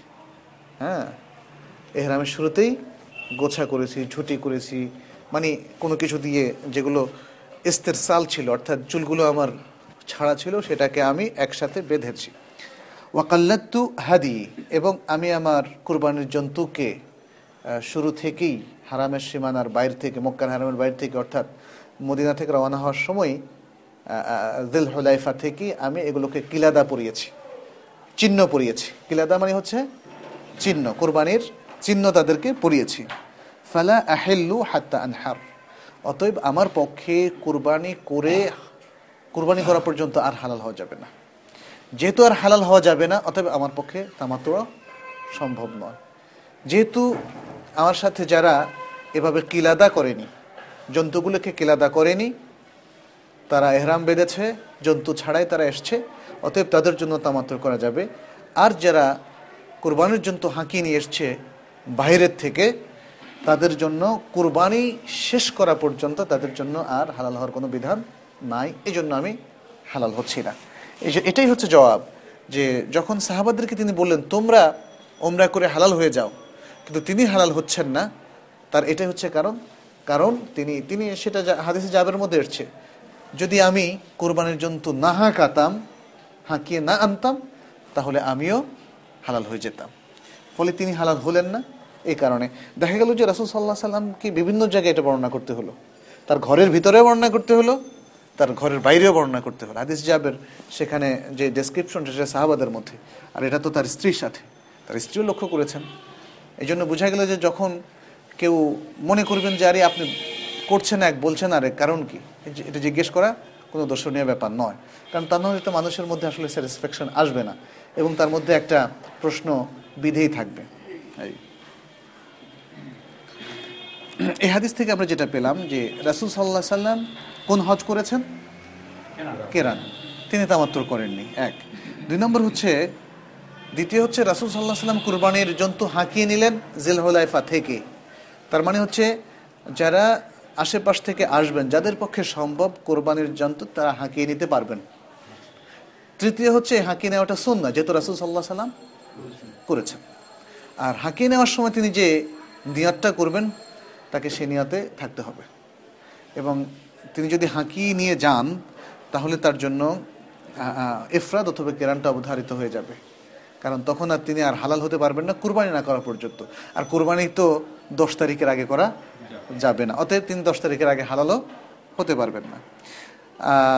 এরপরের বিধানটা আমরা জানলাম যে কুরবানির জন্তুকে কিলাদা পরানো যায়। সেটা হজের কোরবানি হোক অথবা আদাহের কোরবানি হোক, সবাইকেই কিলাদা পড়ানো যায়। আর যখন কিলাদা পড়াবেন, তখন অবধারিত হয়ে যাবে কোরবানি করা। এটাকে তখন আর বিক্রি করা যাবে না। এটাকে তখন আর অন্য কোনো কাজে ব্যবহার করা যাবে না। সেটা কোরবানির জন্য নির্ধারিত হয়ে গেল। অতএব আমাদের কোনো কোনো ভাই, আমি জানি না এখানে না কোথায় যেন প্রশ্ন করেছিলেন, যে তিনি কোরবানির জন্য কিনে নিয়ে এসছেন এবং তাকে কিলাদা পরিয়েছেন পড়ানোর পরে প্রথম কথা হচ্ছে, নিয়তটাও এখানে খুব ইম্পর্টেন্ট বিষয়। কিলাদা পড়ানোটার চাইতে নিয়তটাও বড়। এরপরে তিনি বাজারে গিয়ে আরেকটা দেখলেন হৃষ্টপুষ্ট। তো- ওটা নিয়ে আসলেন আর এটা তিনি কোরবানি দেন নাই। কোরবানির জন্য যেটা কিনেছেন সেটার কোরবানি দেন নাই। তো আসলে বিধান হচ্ছে তিনি যদি সেকেন্ড আর একটা কোরবানি দিতে চান তাতে কোনো অসুবিধা নাই। কিন্তু যেটাকে কোরবানির জন্য নির্ধারণ করেছেন আহ, সেটাকে কোরবানি তাকে দিতে হবে সেটা আর বিক্রি করা যাবে না। আচ্ছা চতুর্থ এরপরের বিধানটা যেটা আমরা পেলাম যে এহরামের মধ্যে এহরামে নিয়ত করার সময় রাসুল সাল্লাহ সাল্লামের চুল তো বড় ছিল। এবং আমি অবশ্যই জিনিসটা তাহাকিক করিনি, তবে খুব ভালো আলেমের কাছে ছিল শুনেছি যে তার চুলের কিছু ঝুটিও ছিল। এটা সামাইলের গ্রন্থগুলোর মধ্যে আছে। এই জন্য আবু খালিল নামে একজন স্কলার, উনি ইউএসের, উনি আবার মানে রাসুল সাল্লাহ সাল্লামের সুন্নাত অনুসরণ করে এই জুটিগুলো তিনি, আমি শুনেছি তার চারটা জুটি আছে। এই আমলটা করেন, এই সুন্দরটা তিনি পালন করেন। কেউ যদি সে সুন্নত পালনের জন্য করেন, সেটা আমাদের বর্তমান প্রেক্ষাপটে যতই খারাপ লাগুক সুন্না সুন্নাই। সুন্নাকে ঘৃণা করা বা এই জামানার সাথে চলছে না, এরকম মন্তব্য করাটা ঠিক না। একটা সময় দেখেন, আমরা টাকনুর উপরে বা আমাদের সমাজের অধিকাংশ লোক দেখবেন যে পাজামা পরতে বা জামা পরতে তারা লজ্জাবোধ করে বা করতো। এখন আবার থ্রি কোয়ার্টার পরতে অনেকে লজ্জাবোধ করে না। ছেলে, মেয়ে ইত্যাদি মানে এটা যখন ফ্যাশন হয়, তখন পোশাক সংক্ষিপ্ত হতে হতে কোনো অসুবিধা নেই। কিন্তু যখন শরীয়তের নির্দেশ থাকে, তখন আমাদের নানা ধরনের মানে ওজোর আপত্তি শুরু হয়ে যায় এটা শয়তানের পক্ষ থেকে। এই জন্য সুন্নাহ যেটা, একজন মুসলিম, তার প্রথম কাজ হচ্ছে সুন্নাকে ভালোবাসা। এটা দেখতে কেমন? কেমন লাগে? খারাপ লাগে? মেয়েদের অনেক সময়, আমি আমার আত্মীয়দের মধ্যে দেখেছি, হিজাব করতে খারাপ লাগে। যখন হয়তো আমাদের দেশে সিক্স সেভেন বা এইটে উঠলে মেয়েরা বালেগ হয়ে যায়। অন্তত তখন তো হিজাব ফরজ। নামাজ যেমন বালেগ হওয়ার আগে ছেলে মেয়ে উভয়কে শুরু করতে হয় সাত বছরের সময়। আর দশ বছরের সময় খুবই প্রেসার দেওয়া উচিত। তার মানে বালেগ হওয়ার আগেই। তাহলে হিজাবটাও যেহেতু ফরজ মেয়েদের পক্ষে, যেন ফরজটা সে কমপ্লিটলি হান্ড্রেড পার্সেন্ট পালন করতে পারে, তাহলে আগে সেটার অভ্যাস গড়ে তুলতে হবে। তবে তার আগে তাদেরকে এই জিনিসটা দিতে হবে। আমরা তো জোর করে কাজ করাই। নামাজও পড়ায় জোর করে, হিজাবও করি, করাই জোর করি। ফলে তাদের মধ্যে একটা মেন্টাল প্রিপারেশন প্রস্তুতি থাকে না। এটা একটা ভুল। মেন্টাল প্রিপারেশনটা লাগতে হবে যে সুন্না শরিয়াত বা দিনের প্রতি আমাদের দৃষ্টিভঙ্গিটা কি? এই দৃষ্টিভঙ্গির সাথে আগে পরিচয় করানো দরকার যে দিনের যখন কোনো নির্দেশ এসে যাবে, তখন কোনো মোমেন নর নারীর সেখানে আর কোনো অপশান থাকে না। সেটা পালন করা ছাড়া, সেটার অনুসরণ করা ছাড়া আর কোনো অপশান থাকে না। তো এখানেও সে বিষয়টা আমরা রাসুল সাল্লাম চুলের ক্ষেত্রে এটা বললাম। তিনি চুলের যে ঝুঁটিটা করেছিলেন, বেঁধেছিলেন, ছাড়া চুলগুলোকে একসাথ করে, এটা শরীয়তে জায়েজ, এটা আমরা এই হাদিস থেকেও জানলাম। আর আরেকটা জানলাম, যেটা অবশ্য আলোচনা এসে গিয়েছে, সেটা হচ্ছে কেউ যদি এহরাম করে যখন তিনি মক্কায় ঢুকবেন, মক্কায় হারামের সীমানার বাইরের থেকে তিনি জন্তু নিয়ে ঢোকেন, তাহলে তিনি হালাল কোরবানি না হওয়া পর্যন্ত না করা পর্যন্ত হালাল হতে পারবেন না। এই বিধানটা আমরা এখান থেকে জানলাম। আর যদি কেউ কোরবানির জন্তু সাথে না নিয়ে যান, হেল থেকে, মক্কার হারামের সীমানার বাইরের থেকে যদি কেউ হজ বা উমরার এহরাম করে, এহরাম নিয়ত করে যদি কেউ কোরবানির জন্তু হাঁকিয়ে না নিয়ে যান, তাহলে তার জন্য জায়েজ আছে যে তিনি শুধু হজের নিয়ত করেন অথবা কিরানের নিয়াত করেন অথবা ওমরা নিয়াত করেন। সর্বাবস্থায় তিনি ওমরা করে হালাল হয়ে যেতে পারবেন। এবং কেরানের নিয়ত করলে তখন ফাস্ক এটাকে বলা হয় ফাস্ক তিনি নিয়তটাকে ফাস্ক করবেন। ওমরা করে হালাল হয়ে নিয়তটাকে ফাস্ক করবেন। আর যেটা বলেছি, এই ধরনের ফাস্ক করা শেখ আলমানি রহমাহুল্লার মতে ওয়াজিব এবং আরও অনেক আলেম বলেছেন এটা ওয়াজিব। যাই হোক, তবে মানে এ ব্যাপারে তাহকিক হচ্ছে যে এটা সুন্না এই ফাস্ক করাটা সুন্না কেউ কেরানের নিয়ত করেও যদি ফাস্ক করেন তিনি শরীয়ত লঙ্ঘন করেননি তিনি বরং ওই সাহাবাদের মতো যাদেরকে রাসুল সাল্লাহ সাল্লাম যে নিয়তে গিয়েছেন তাদেরকে বললেন ওমরা করে হালাল হয়ে যাও অতএব আমাদের জন্য হালাল হওয়াটাও সুন্না সওয়াবের কাজ বলে গণ্য হবে এরপরের হাদিস হচ্ছে আন ইমরান ইবনে হুসাইন রাদিয়াল্লাহু আনহু قال أنزلت آية المتعة في كتاب الله ففعلناها مع رسول الله صلى الله عليه وسلم ولم ينزل قرآن بحرمتها ولم ينهى عنها حتى مات فقال رجل برأيه ما شاء وقال البخاري يقال إنه عمر ولمسلم আচ্ছা এরপরে বলছি ইমরান ইবনে হুসাইন রাদিয়াল্লাহু তাআলা আনহু তিনি বলছেন যে তামাত্তুর হজের যে আয়াতটা সেটা আল্লাহর কিতাবের মধ্যে নাজিল হয়েছে আমরা একটু আগে যেটা বললাম একশো ছিয়ানব্বই নম্বর আয়াত সুরাল বাকরার একশো ছিয়ানব্বই নম্বর আয়াত তাই আমরা রাসুল্লাহ সাল্লাহ সাল্লামের সাথে তামাত্তুর হজই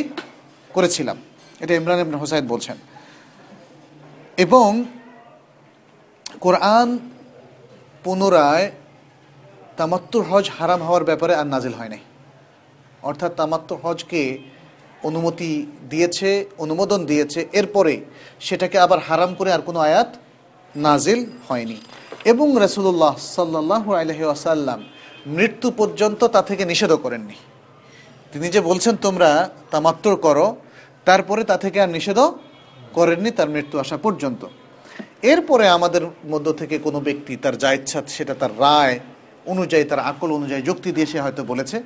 বাট এটাই হচ্ছে কিতাবুল্লাহর ভূমিকা এবং এটাই হচ্ছে সুন্নাতে রাসুল্লাহ সাল্লাহ সাল্লামের স্ট্যান্ড ছিল।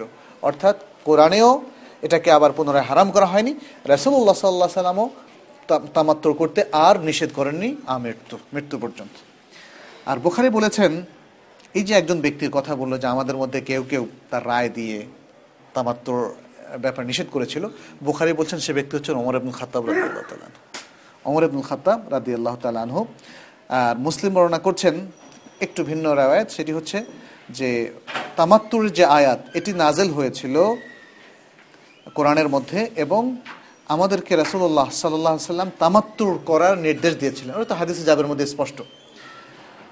এরপরে এমন কোনো আয়াত নাজিল হয়নি। তুম্মা লাম তানজিল আয়াতুন তানসাখু আয়াতান আয়াতা মুতআতিল হজ এরপরে আর এমন কোনো আয়াত নাজিল হয়নি যেটা তামাত্তুর হজের আয়াতকে মানসুখ করে, রহিত করে। ক্লিয়ার ওয়ালাম ইয়ানহা আনহা হাত্তামাত এবং রাসূলুল্লাহ সাল্লাল্লাহু আলাইহি সাল্লামও এই তামাত্তুর হজ থেকে আর নিষেধ করেননি তার মৃত্যু পর্যন্ত।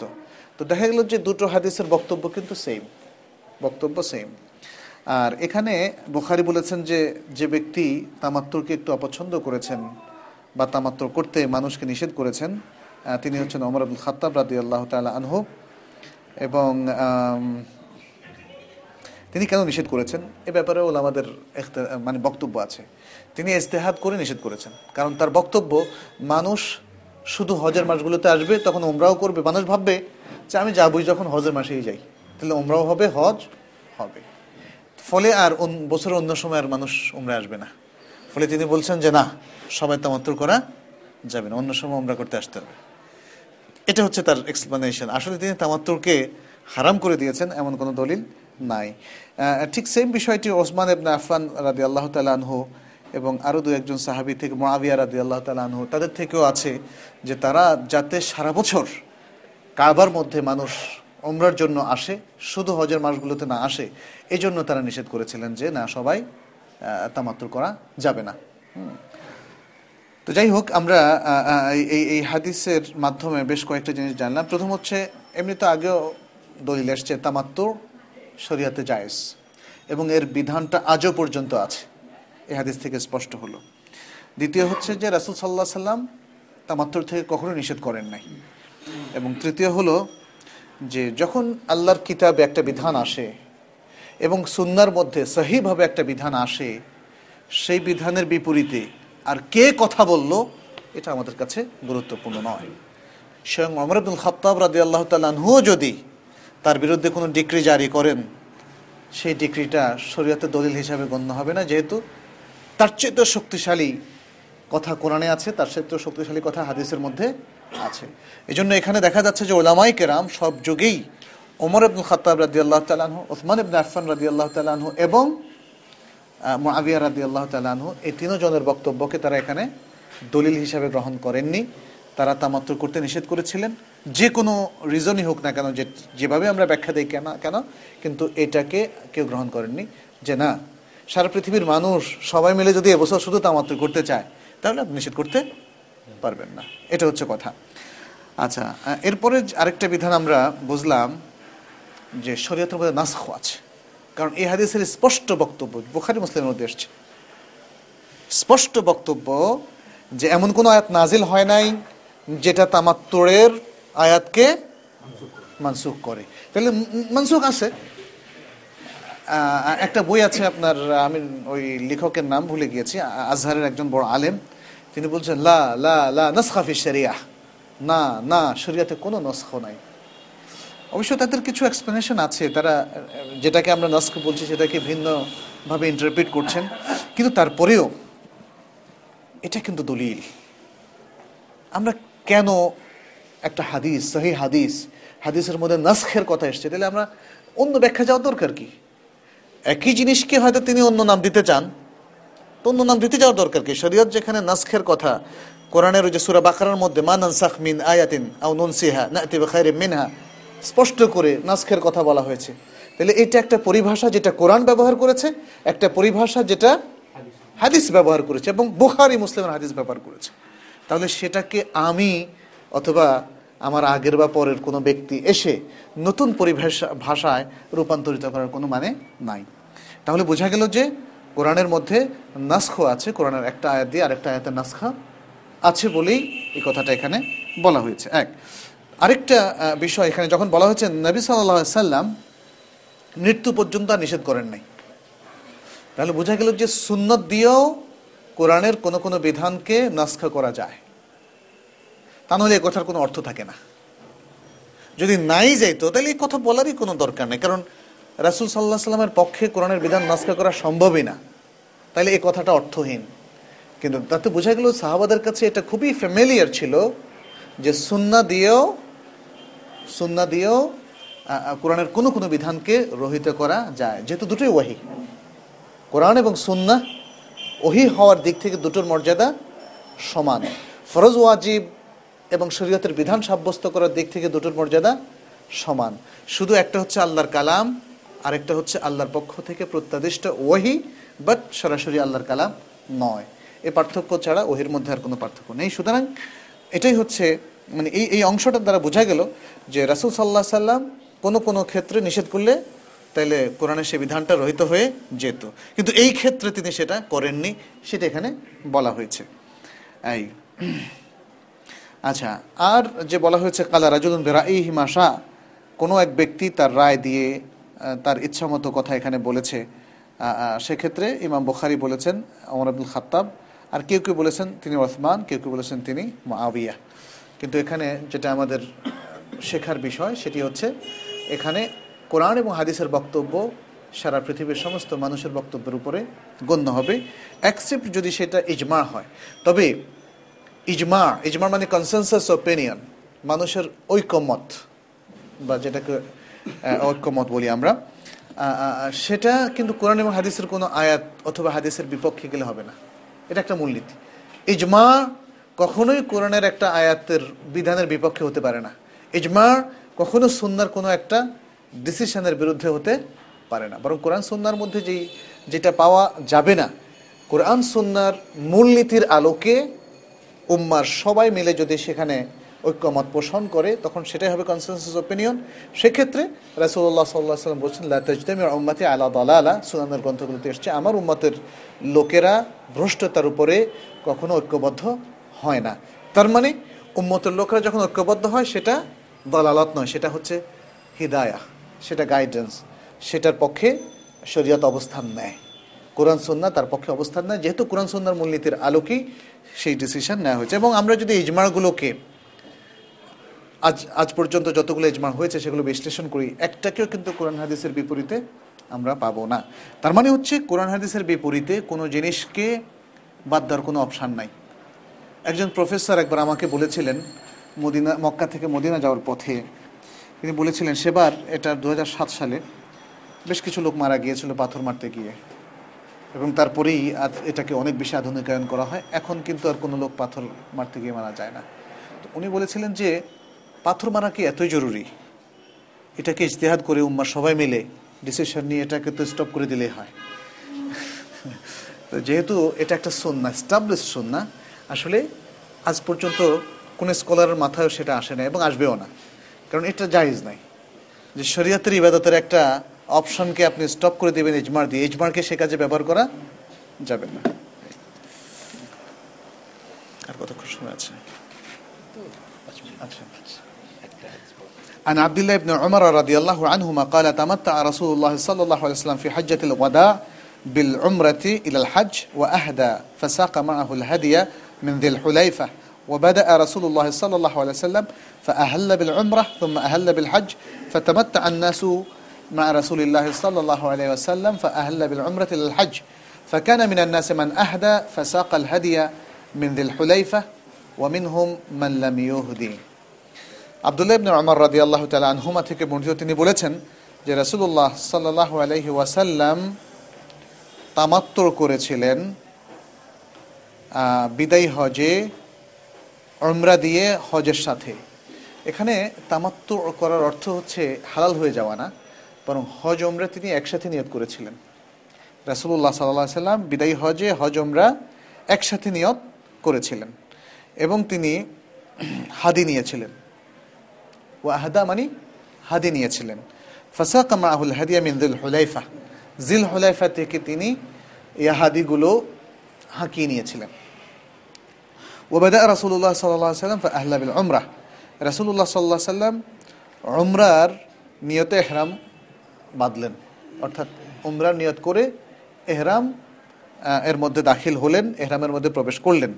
থুম্মা আহাল্লা বিল হজ অতপর অতপর হজের নিয়তে এহরাম বাঁধলেন। ফাতামাত্তা আন্নাসু মা রসুলিল্লাহ সাল্লাহ সাল্লাম। মানুষও আল্লাহ রাসুল সাল্লাহ সাল্লামের দেখা দেখি হজ এবং ওমরার নিয়ত একসাথে করলেন। আহ্লা বিল উমরাত ইলাল হজ রাসুল সাল্লাহ সাল্লাম হজ এবং ওমরার জন্য তালবিয়া পাঠ করলেন। ফাকানা মিনান্নাসে মান আহাদা। মানুষের মধ্য থেকে একদল ছিল যারা হাদি নিল। রাসুল সাল্লাহ সাল্লামের মতোই সাথে হাদি নিল। ফাসাক আল হাদিয়া মিন দিল হুলাইফা তারা জিল হুলাইফা থেকেই রাসুল সাল্লাহ সাল্লামের মতোই হাদি হাঁকিয়ে নিল। যেমন আলী রাদি আল্লাহ তালাহ অমিন হুমান্লাম ইউহুদি। আর কেউ কেউ ছিল যারা সাথে হাদি নেয়নি। ফালাম্মা কাদিমান নবী সাল্লাহ সাল্লাম মাক্কা কাল আলিন্নাস যখন নবী সাল্লাহ সাল্লাম মাক্কায় আসলেন, তিনি মানুষকে মানুষদেরকে উদ্দেশ্য করে বললেন মানকান আমিন কুম আহাদা। যে ব্যক্তি তোমাদের মধ্য থেকে বা যারা তোমাদের মধ্য থেকে হাদি হাঁকিয়ে নিয়ে এসছিল মিন সেই ইন সে যেন যা কিছু তার জন্য হারাম, এমন যে কোনো কিছু থেকে হালাল না হয়। অর্থাৎ সে যেন হারাম অবস্থা থেকে হালাল না হয়, যতক্ষণ পর্যন্ত না সে তার হজকে কমপ্লিট করে। তাহলে হাদি হাঁকিয়ে নিয়ে আসলে আর হজ কমপ্লিট করার আগে তার হালাল হওয়া যাবে না। অমাল্লাম ইয়াকুন মিনকুম আহদা, আর তোমাদের মধ্য থেকে যে ব্যক্তি হাদি নিয়ে আসেনি, ফালিয়াতুফ বিল বেইতে ও বিসাফা ওয়াল মারওয়া, সে যেন বেতুল্লার তওয়াফ করে আর সাফা মারওয়ার তওয়াফ করে মানে সাই করে। ওলিয়াকস ওলিউহলিল সে যেন চুল ছোট করে, চুল ছোট করে এবং হালাল হয়ে যায়। রাসুল সাল্লাহ সাল্লাম এখানে রেকমেন্ড করেছিলেন, উমরার পরে যারা তামাত্ম করবে, উমরার পরে তারা চুল ছোট করবে এবং যেন হালাল হয়ে যায়। তুম্মা তুম্মা লিউহেল্লা বিল হাজ্জি ওয়াল ইউহদি এরপরে সে যেন হজের নিয়তে তালবিয়া পড়ে এবং তারপরে হাদি কোরবানি করে। ফামাল্লা মিয়াজিদ এখানে খুব সংক্ষেপে বলে দেওয়া হয়েছে আর কি। হজের নিয়তে এহরাম বাঁধে, তালবিয়া পাঠ করে, তার মানে এবং এরপরে হজকে সম্পাদন করে, তারপরে হাদি কোরবানি করে। ফামাল্লা মিয়াজিদ হাদিয়ান, যে ব্যক্তি হাদি কোরবানি করার জন্য না পায়, বাজারেই নেই, দেশেই নেই, অথবা আছে কিন্তু তার সামর্থ্য নাই। হ্যাঁ তো এই দুই অবস্থায় হাদি না পাওয়ার অর্থ। ফলিয়াসুম সাল্লাহ ইয়ামিন ফিল হাজ, তাহলে সে হজের মধ্যে তিন দিন রোজা রাখবে। ওয়াসাব আতান ইদা রাজা ইলাহলিহি এবং যখন সে তার দেশে স্বগোত্রের কাছে ফিরে আসবে, তখন সাতটা মোট দশটা রোজা রাখবে। এই তিনটা রোজা চেষ্টা করবে নয় তারিখ এবং দশ তারিখের আগে রাখা। সেটা এক তারিখ, দুই তারিখ বা হজের মধ্যে আরও আগেও রাখতে পারে। ইভেন আরও আগেও হজের মাসগুলোর মধ্যে হলে হবে। হজের মাসগুলোর মধ্যে হবে। তবে যদি সে এক তারিখ থেকে আট তারিখের মধ্যে রাখে, যেহেতু উত্তম দিন, সবচেয়ে উত্তম দিন আমলে সালেহ করার জন্য, অতএব সেগুলোর মধ্যে রাখাটা বেশি ভালো, কিন্তু তার আগেও রাখতে পারে। আর যদি কেউ হয়তো তার কাছে স্পষ্টই হলো না, আট তারিখ পর্যন্ত সে কোরবানি দিতে পারবে কি পারবে না কোরবানির জন্তু পাওয়া যাবে কি যাবে না, বা তার কাছে সামর্থ্য আসতেও পারে। সে ভাবছে যে এখন সামর্থ্য না থাকলেও আট তারিখে হয়তো আল্লাহ একটা ব্যবস্থা করে দিতে পারে। এরকম চিন্তা যদি থাকে, তার মানে হচ্ছে সে আর রোজা রাখল না। তাহলে সে আয়ামের তার শিখের দিনগুলোতে রোজা রাখতে পারবে, তবে দশ তারিখে নয়, দশ তারিখের পরে, এগারো, বারো, তেরো, এভাবে। এটা হচ্ছে সে ব্যক্তির জন্য রক্সা তা না হলে আয়ামে তার শিখে সাধারণত আয়াম ও আকলিন ওয়াশর্ফ এটা খাওয়া এবং পান মানে পানাহার করার জন্য দিন, অতএব সেগুলোতে আসলে রোজা না রাখাটাই হচ্ছে সঙ্গত। বছরের পাঁচ দিনের মধ্যে দুই ঈদ এবং তার শিখের তিন দিন, মোট পাঁচ দিন। রোজা রাখাটা হারাম। আচ্ছা ফতফ রাসূলুল্লাহ সাল্লাল্লাহু আলাইহি সাল্লাম হিনা কাদিমা ইলা মক্কা ওয়াসতালামা রুকনা আউওয়ালা শাইইন। এরপর রাসূলুল্লাহ সাল্লাল্লাহু আলাইহি সাল্লাম যখন মক্কায় আসলেন, তখন তিনি তওয়াফ করলেন। এবং রোকন মানে রকুল হাজার আসওয়াদ ইস্তেলাম করে শুরু করলেন প্রথমত। তুম্মা খাব্বা ফালাথাতা আতওয়াফিন মিনা সাবঈ ছয় চক্কর থেকে প্রথম তিন চক্কর তিনি রমল করলেন। তিনি রমল করলেন। ওয়ামাশা আর বাআতান এবং বাকি চার চক্কর তিনি হাঁটলেন। ওরাকা হিনা কাদা তোয়াফাহু বিল বেইত এবং এন্দাল মাকামি রাকাতেইন এবং আহ, আহ, যখন তিনি তওয়াফ বেতুল্লাহ তওয়াফ শেষ করলেন তখন মাকামে ইব্রাহিমের কাছে দুই রাকাত নামাজ পড়লেন ثم سلم فانصرف فأت- فأتى الصفا এরপর তিনি সালাম ফিরিয়ে সফার কাছে আসলেন ফাতাফা বাইনা সফা ওয়াল মারওয়া সাবাতা আতওয়াফ এরপরে তিনি সফা এবং মারওয়ার মাঝখানে তোয়াফ করলেন সাতটা চক্কর যেটাকে আমরা সাই বলি আহ, আহ, ثم لم يحل من شيء حرم منه حتى قضى حجه এরপর তিনি হজ সম্পাদন করা পর্যন্ত আর হারাম অবস্থা থেকে হালাল হননি। ওনাহারা হাদিয়াহু ইয়াউমান নাহার। এরপর কোরবানির দিন তিনি তার হাদি কোরবানি করলেন। ও আফাদা ফাতাফা বিল বাইত। এরপরে তোয়াফে ফাদা করলেন।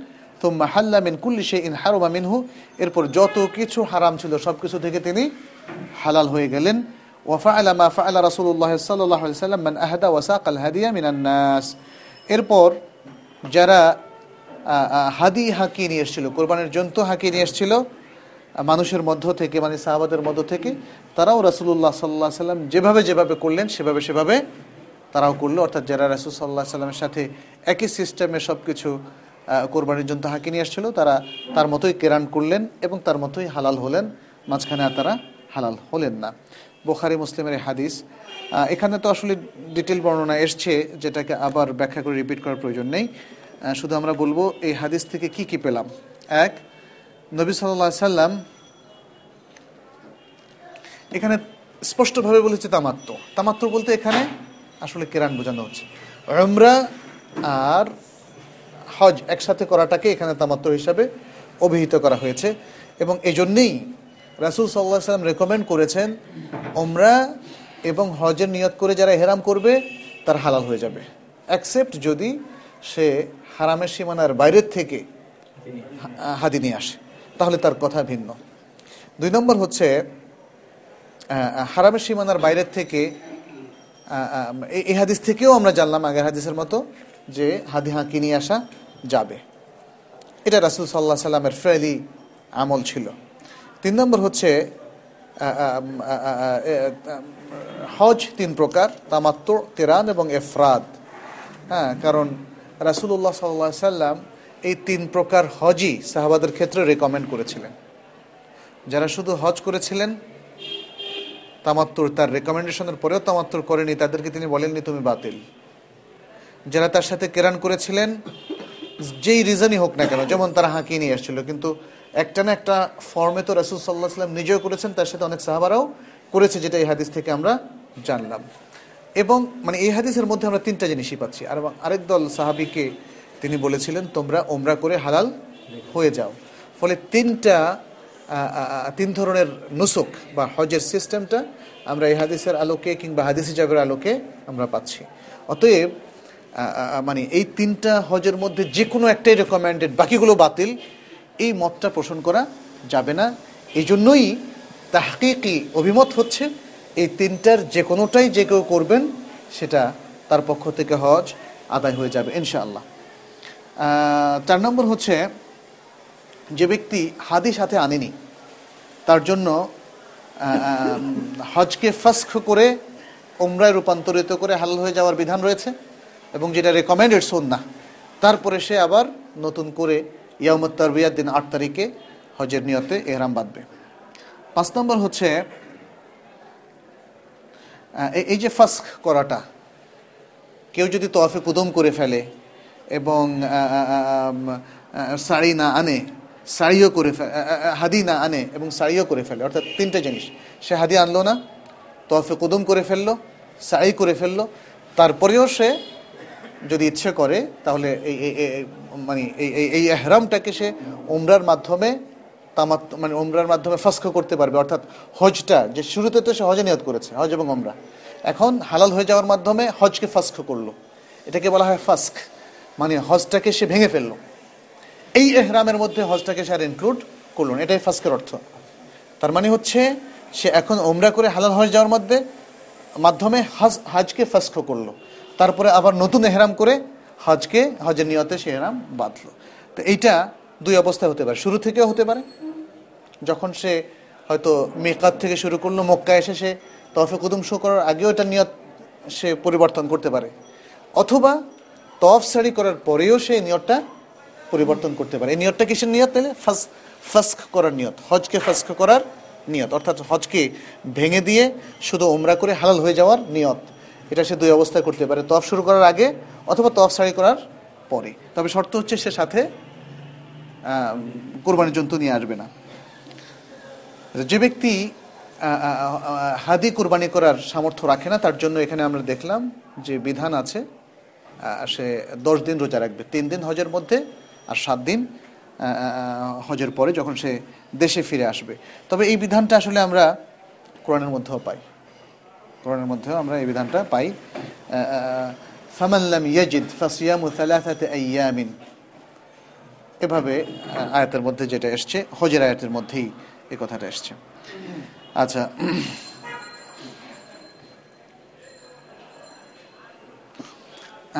যে ব্যক্তি তামাত্ম করছে না কি করছে? এফরাত অথবা কেরান তার জন্য তহফে কুদুমটা জায়েজ।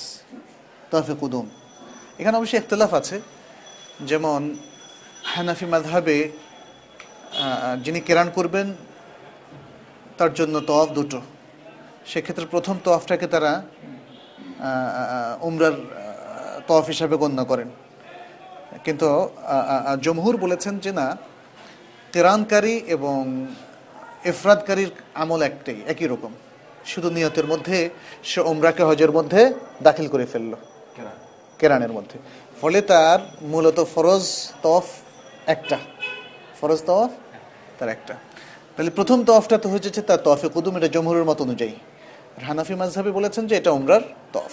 কিন্তু যদি এফরাদ করেন, এফরাদ করলে তার তফ আর জিয়ারা, যেটা হজের তফ, সেটা কিন্তু দশ তারিখে। তাহলে প্রথমে আসার পরে তিনি যে তফটা করবেন, সেটা হচ্ছে তফে কুদুম। তাহলে জমহুর মত অনুযায়ী আমরা দেখেছি, যদি কেউ কেরান করেন অথবা এফরাদ করেন, তাহলে তার জন্য তফে কুদুম করার বিধানটা এই হাদিস অনুযায়ী সাব্যস্ত হলো যে তফে কুদুমটা তার জন্য সুন্না আর প্রথম তফের ক্ষেত্রে আগের হাদিসে আমরা জানলাম যে সেখানে প্রথম তিনটা চক্করে রমল করবে। এই। তফের শুরুতে হাজার আসওয়াদকে স্পর্শ করা অথবা সম্ভব হলে চুমু দেওয়াটা এটা সুন্না আচ্ছা রমলের কথা তো আগে এসছে এবং এই হাদিসের মাধ্যমে আমরা আরেকটা জিনিস জানলাম যে তফ শেষ করার পরে দুই রাকাত সালাত আদায় করা মাকাম ইব্রাহিমের পাশে সেটাও সুন্না তফে কুদুমের পরে সাফা মারোয়ার মধ্যে সাই করা, এটা হজের রোকন, যদি কেউ হজ্জে এফরাদের ক্ষেত্রে আগে করে ফেলে, সেটা তার করা যায়। তফে কুদুমের সাথে যদি কেউ শাড়িকে তাকদিম করতে চায়, হজ্জে এফরাদের মধ্যে অথবা হজ্জে কিরানের মধ্যে, সেটা জায়েজ।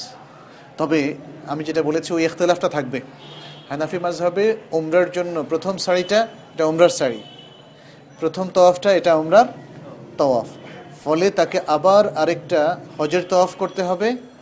এবং হজের শাড়ি করতে হবে। দুটো তফ দুটো শাড়ি জমহুর বলেছেন, এখানে শাড়িটা একটা হবে।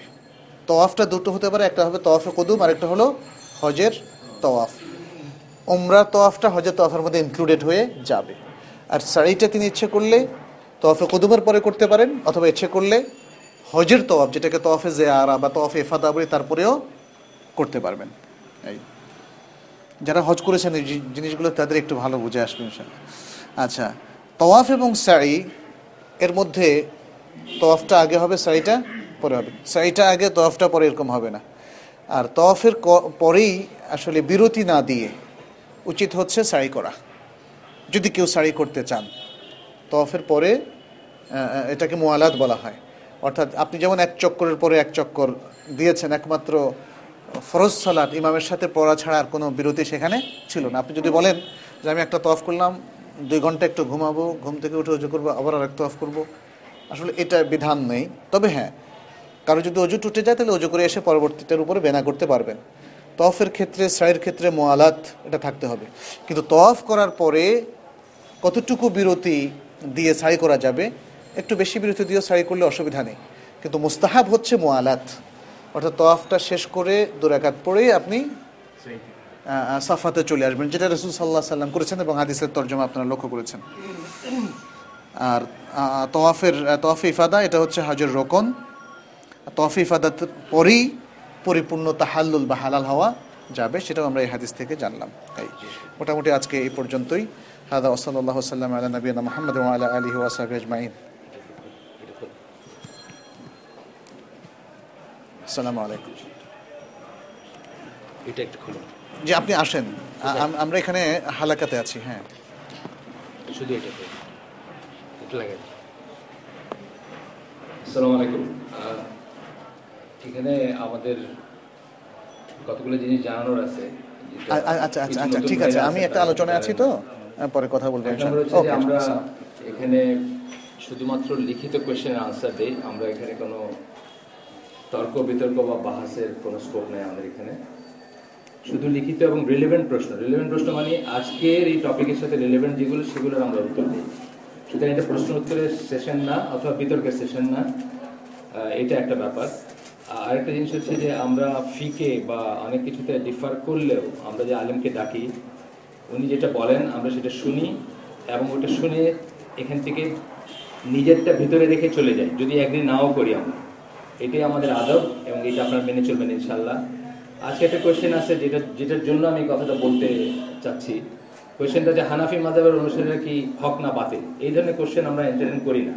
যদিও আজকে আমরা এটা উত্তর দিব ইনশাল্লাহ যদি বাতিল হয় তো তারা কি জাহান্নামি কিনা? ভেরি ভেরি অ্যাগ্রেসিভ কোয়েশ্চেন যিনি করছেন, তার মোটিভটা আমি জানি না। উনি কেন এই প্রশ্ন এখানে নিয়ে আসছেন? আর যদি তারা হক হয়, তাহলে আমরা তাদের কেন নামাজ, রোজা ইত্যাদি সহি নিয়ম শেখাচ্ছি? এটা বুঝিয়ে বলবেন। এই ধরনের কোশ্চেন আমরা এখানে এন্টারটেন করি না। এটা বাহাসের মঞ্চ না এবং এটা কোশ্চেন আনসারের মঞ্চ না আমরা এখানে ধারাবাহিকভাবে কিছু জিনিস শিখি। আপনারা হয়তো মনে করতেছেন যে আমরা তো এখন সবাই ইয়াং কেন হজের কথা বলতেছেন এত তাড়াতাড়ি? আমরা এটা শুরু করছি অনেক দিন আগে এই বইটা। আবার আমরা ইমানের হাদিসগুলো পড়ছি, তারপরে সালাদ তারপরে জাকাত তারপর সিয়াম। এখন আমরা হজের এসে আসছি। একদিন আপনি এসে আপনার মনে হতে পারে যে এখানে আমরা কি করতেছি? বসে। একটু ধৈর্যের ব্যাপার আছে। এই কোয়েশ্চেনটা যিনি করছেন আমি জানতে চাচ্ছি না কে করছেন, কিন্তু আমরা এগুলো এন্টারটেন করি না। যদিও আজকে আমরা এটার আনসার ওনাকে দিতে বলব। আর পরে আরেকজন ওআই ওআই ইপি নিয়ে কোয়েশ্চেন করছেন। তার উনি আমার সাথে দেখা করে যাবেন, আমি এটার অ্যাড্রেস দিয়ে দিব। এই ডিটেলস যেখানে জানতে পারবেন, সেই অ্যাড্রেস দিয়ে দিব মেলে জানবেন। আর ইংরেজিতে দীর্ঘ একটা কোয়েশ্চেন করছেন, তারপরে এটার জন্য প্ল্যাটফর্ম এটা না। এই জায়গা না এবং এটা ইরিলেভেন্ট যিনি প্রশ্ন করছেন, এখানকার জন্য। সো আপনি আমার সাথে দেখা করে যান, আমি অ্যাড্রেস দিয়ে দিব যেখানে আপনি এটার উত্তর পাবেন। তাহলে আমরা ফিরে আসি আমাদের প্রশ্নে। হানাফি মাদের অনুসারে কি হক না বাতিল? যদি বাতিল হয়, তাহলে তারা কি জাহান্নামী কিনা? তারা, আর যদি তা, তারা হক হয়, তাহলে আমরা তাদের কেন নামাজ, রোজা ইত্যাদি সহি নিয়ম শেখাচ্ছি? একটু বুঝিয়ে বলবেন। বিসমিল্লাহ ওসলাত ওসালাম আল্লাহ রসুলিল্লাহ ও আলা আলিহি ও আসহাবিহি আমাওয়ালা বিষয়টাকে আসলে কিছুটা ডিটেল না বললে হয়তো ক্লিয়ার হবে না। তারপর আমি যথাসম্ভব সংক্ষেপ বলার চেষ্টা করব। প্রথম কথা হচ্ছে যে আল মাদহাব আল হানাফি হানাফি মাদহাব এটা কিন্তু ফেকহি মাদহাব এটা আকিদার মাদহাব নয়। খুব ইম্পর্ট্যান্ট মানে একটা বিষয়, এটা খেয়াল রাখা দরকার। ফেকের ক্ষেত্রে ইখতলাফ আর আকিদার ক্ষেত্রে ইখতলাফ দুটো ভিন্ন জিনিস। আকিদার ক্ষেত্রে ত্রুটি আর ফেকের ক্ষেত্রে ত্রুটি এক জিনিস নয়। আকিদার ক্ষেত্রে ত্রুটি আমাদেরকে অনেক সময় শেরকিয়াতের দিকে নিয়ে যায়। আমাদেরকে ইসলামের গণ্ডির বাইরে নিয়ে যায়। ফেকের ক্ষেত্রে কিন্তু সেটা সাধারণত হয় না। সাধারণত হয় না। ফেকের ক্ষেত্রে ইখতলাফটা হয়, দলিল প্রমাণের আলোকে, আমার আমলটা কি এটা বেশি সঠিক নাকি ওটা বেশি সঠিক? এজন্যে কোনো ফেকহি মাসআলায়, কোনো ফেকহি মাসআলায় একটা ইজতেহাদকে আমাদের কাছে সঠিক মনে হতে পারে। কিন্তু অন্য ইজতেহাদকে আমরা পুরো বাতিল বলে উড়িয়ে দেওয়া, এটা হলো আমাদের মানহাজ নয়।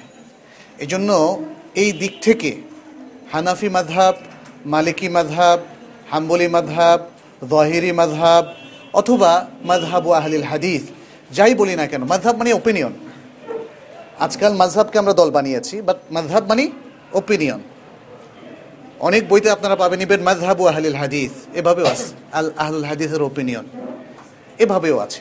তো এই এই দিকগুলোকে আমরা যদি সেভাবে নেই, তাহলে কোনো একটা মতকে, দলকে না, মতকে যে এই মতের সব কিছু ভুল অথবা সব কিছু হক, এটা পৃথিবীর কোনো দল, কোনো গোষ্ঠী সম্পর্কে বলা যায় না। এবং বলাটা সঙ্গত নয়।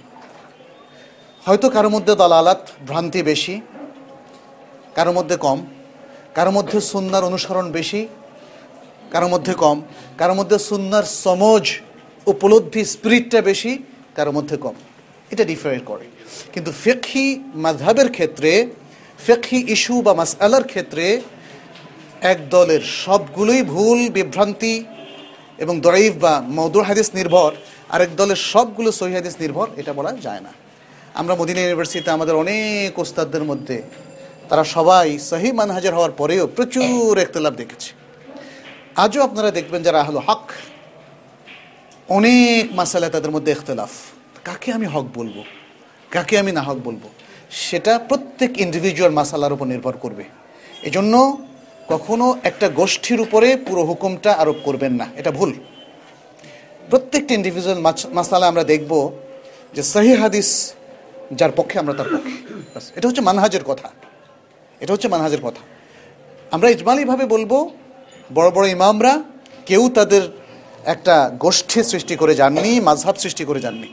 তারা এটা ওসিয়ত করে যাননি।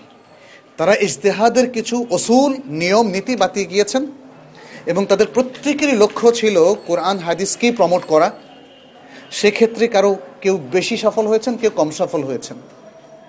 এগুলো প্রত্যেকটা মাসালা মাসালা করে দেখতে হবে বলেই আজকে যেমন ইবনে কুদামের মুগনি, তারপরে বা অন্যান্য ফেকার যে বড় বড় আল মাজমো ইত্যাদি আল বায়ান ইত্যাদি বড় বড় বইগুলো আমাদের কাছে এসছে। এবং সবগুলো বইতে কোরআন, হাদিসের দলিল সেখানে আছে। আজও গবেষণা হচ্ছে, ভবিষ্যতেও গবেষণা হবে। এই জন্য আমরা আশা করব যে এভাবে আমরা কেউ কাউকে একদম পুরোপুরি বাতিল, একদম পুরোপুরি হক, এটা বলছি না ফেকের ক্ষেত্রে। আর যদি আকিদার ক্ষেত্রে আসেন তাহলে আকিদার ক্ষেত্রে আমরা দেখি একই মাযহাবের লোকদের নানা ধরনের আকিদা। কেউ মাতুরিদি আকিদার উপর আছেন, কেউ আশারি আকিদার উপর আছেন, কেউ দেওয়ানবাগি আকিদার উপর আছেন, কেউ আট্রসি আকিদার উপর আছেন, কেউ সুফি তরিকাগুলোর উপর আছেন, ইত্যাদি এবং এবং যারা বিভিন্ন ফেক অনুসরণ করে, ইনক্লুডিং যারা হাদিস অনুসরণ করে তাদের মধ্যেও কাউকে দেখবেন সেকুলার কাউকে যেমন ধর্মনিরপেক্ষ কাউকে দেখবেন দাঁড়িয়ে ফেলাচ্ছে ইত্যাদি। কাকে আপনি ব্লেম করবেন? অতএব এই কাদা ছোড়াছুড়ি ব্লেমের পক্ষে না গিয়ে আসুন আমরা প্রত্যেকটা মাসালা দেখি যেখানে সহি হাদিস আছে সেটাই আমরা গ্রহণ করি। আচ্ছা দ্বিতীয় বলেছিলেন যে প্রশ্নটা কি একটু দেবেন তাহলে যদি একটা হলো হক হইলে হক হইলে আমি নামাজ রোজা শিখেছি কেন নতুন আচ্ছা জি। নামাজ রোজা তো এটা শেখাতেই হবে। কারণ কোনো একটা মাধাব পরিপূর্ণ হক, এটা ইজমালি ভাবে বলা যাবে না। আর আরেকটা বিষয় হয়তো এসে যায়, তাহলে মাধাব যেটাকে আমরা আজকে একটা একটা ফেকের স্কুল অফ থট হিসাবে দেখছি, এটাকে যেভাবে অনেক আলেম বলেন, অন্ধভাবে তাকলিদ করা সেটা কি জায়েজ কিনা? না, সেটাও জায়েজ নেই। আমাদেরকে মানতে হবে সন্না যদি আমি না বুঝি, হয়তো অনেকে বলবেন, তাইলে প্রত্যেকে মুস্তাহিদ হয়ে যাবেন? না, প্রত্যেকে মুস্তাহিদ হবেন না। যিনি জানেন আহলুল আলম তাকে জিজ্ঞেস করবেন। ফাস আলু আহলা দিকরিন কুন্তুম লা তা'লামুন ওয়াজ জুবুর তাহলে আর হাসিয়াতে ইবনে আবিদিনের মধ্যে তিনি বলেছেন যে যিনি মানে হাসিয়াটা লিখেছেন আ, ইবনু আবেদিন নিজে। তিনি বলেছেন সাধারণ মানুষ যারা হাদিস কিংবা কোরআন থেকে ডিরাইভ করতে পারে না বিধানটা কি রুলিংসটা কি তারা তাদের জীবিত মুফতি সাহেবকে জিজ্ঞেস করবেন। মুফতি হচ্ছেন সেই ব্যক্তি যিনি কোরআন হাদিসের দলিল বোঝেন এবং কোরআন হাদিসের দলিলের ভিত্তিতে তিনি ফাতোয়া দেন। যিনি বই খুলে ফাতোয়া দেন, তিনি প্রকৃতপক্ষে মুফতি নন।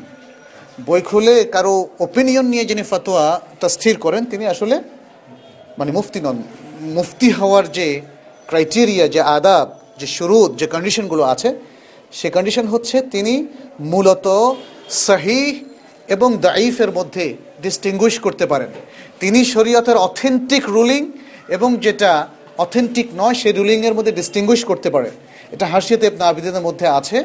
অতএব মুফতি সাহেবদের কাছে সাধারণ মানুষদেরকে জিজ্ঞেস করতে হবে। এটা হচ্ছে ব্যাপার।